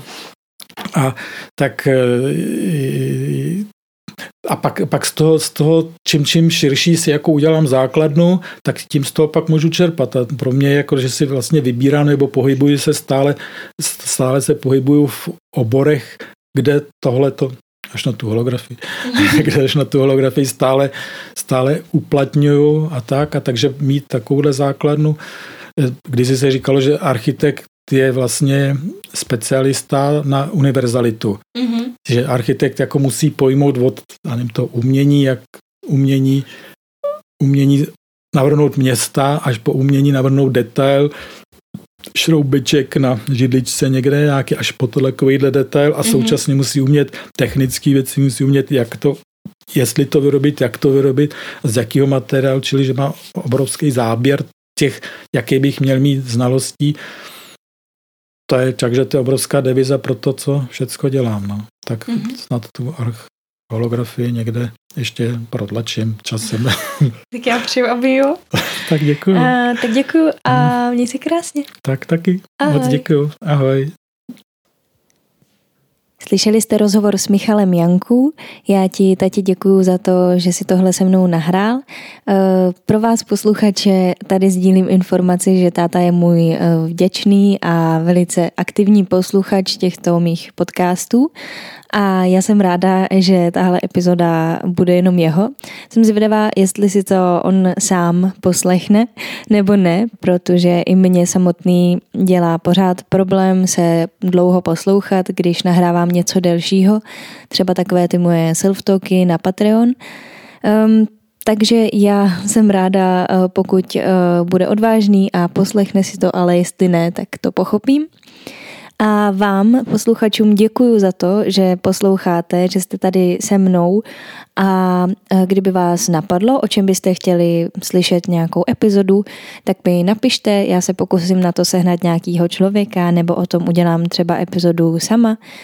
A nebo kdyby vás napadl konkrétní člověk, ať už se to třeba vy, nebo váš kolega, kamarád, někdo z rodiny, kdo by si se mnou takhle popovídal o tom, co dělá, co ho zajímá, co ho fascinuje, tak eh, mi dejte vědět a já se s ním ráda propojím a taky si s ním ráda pokecám.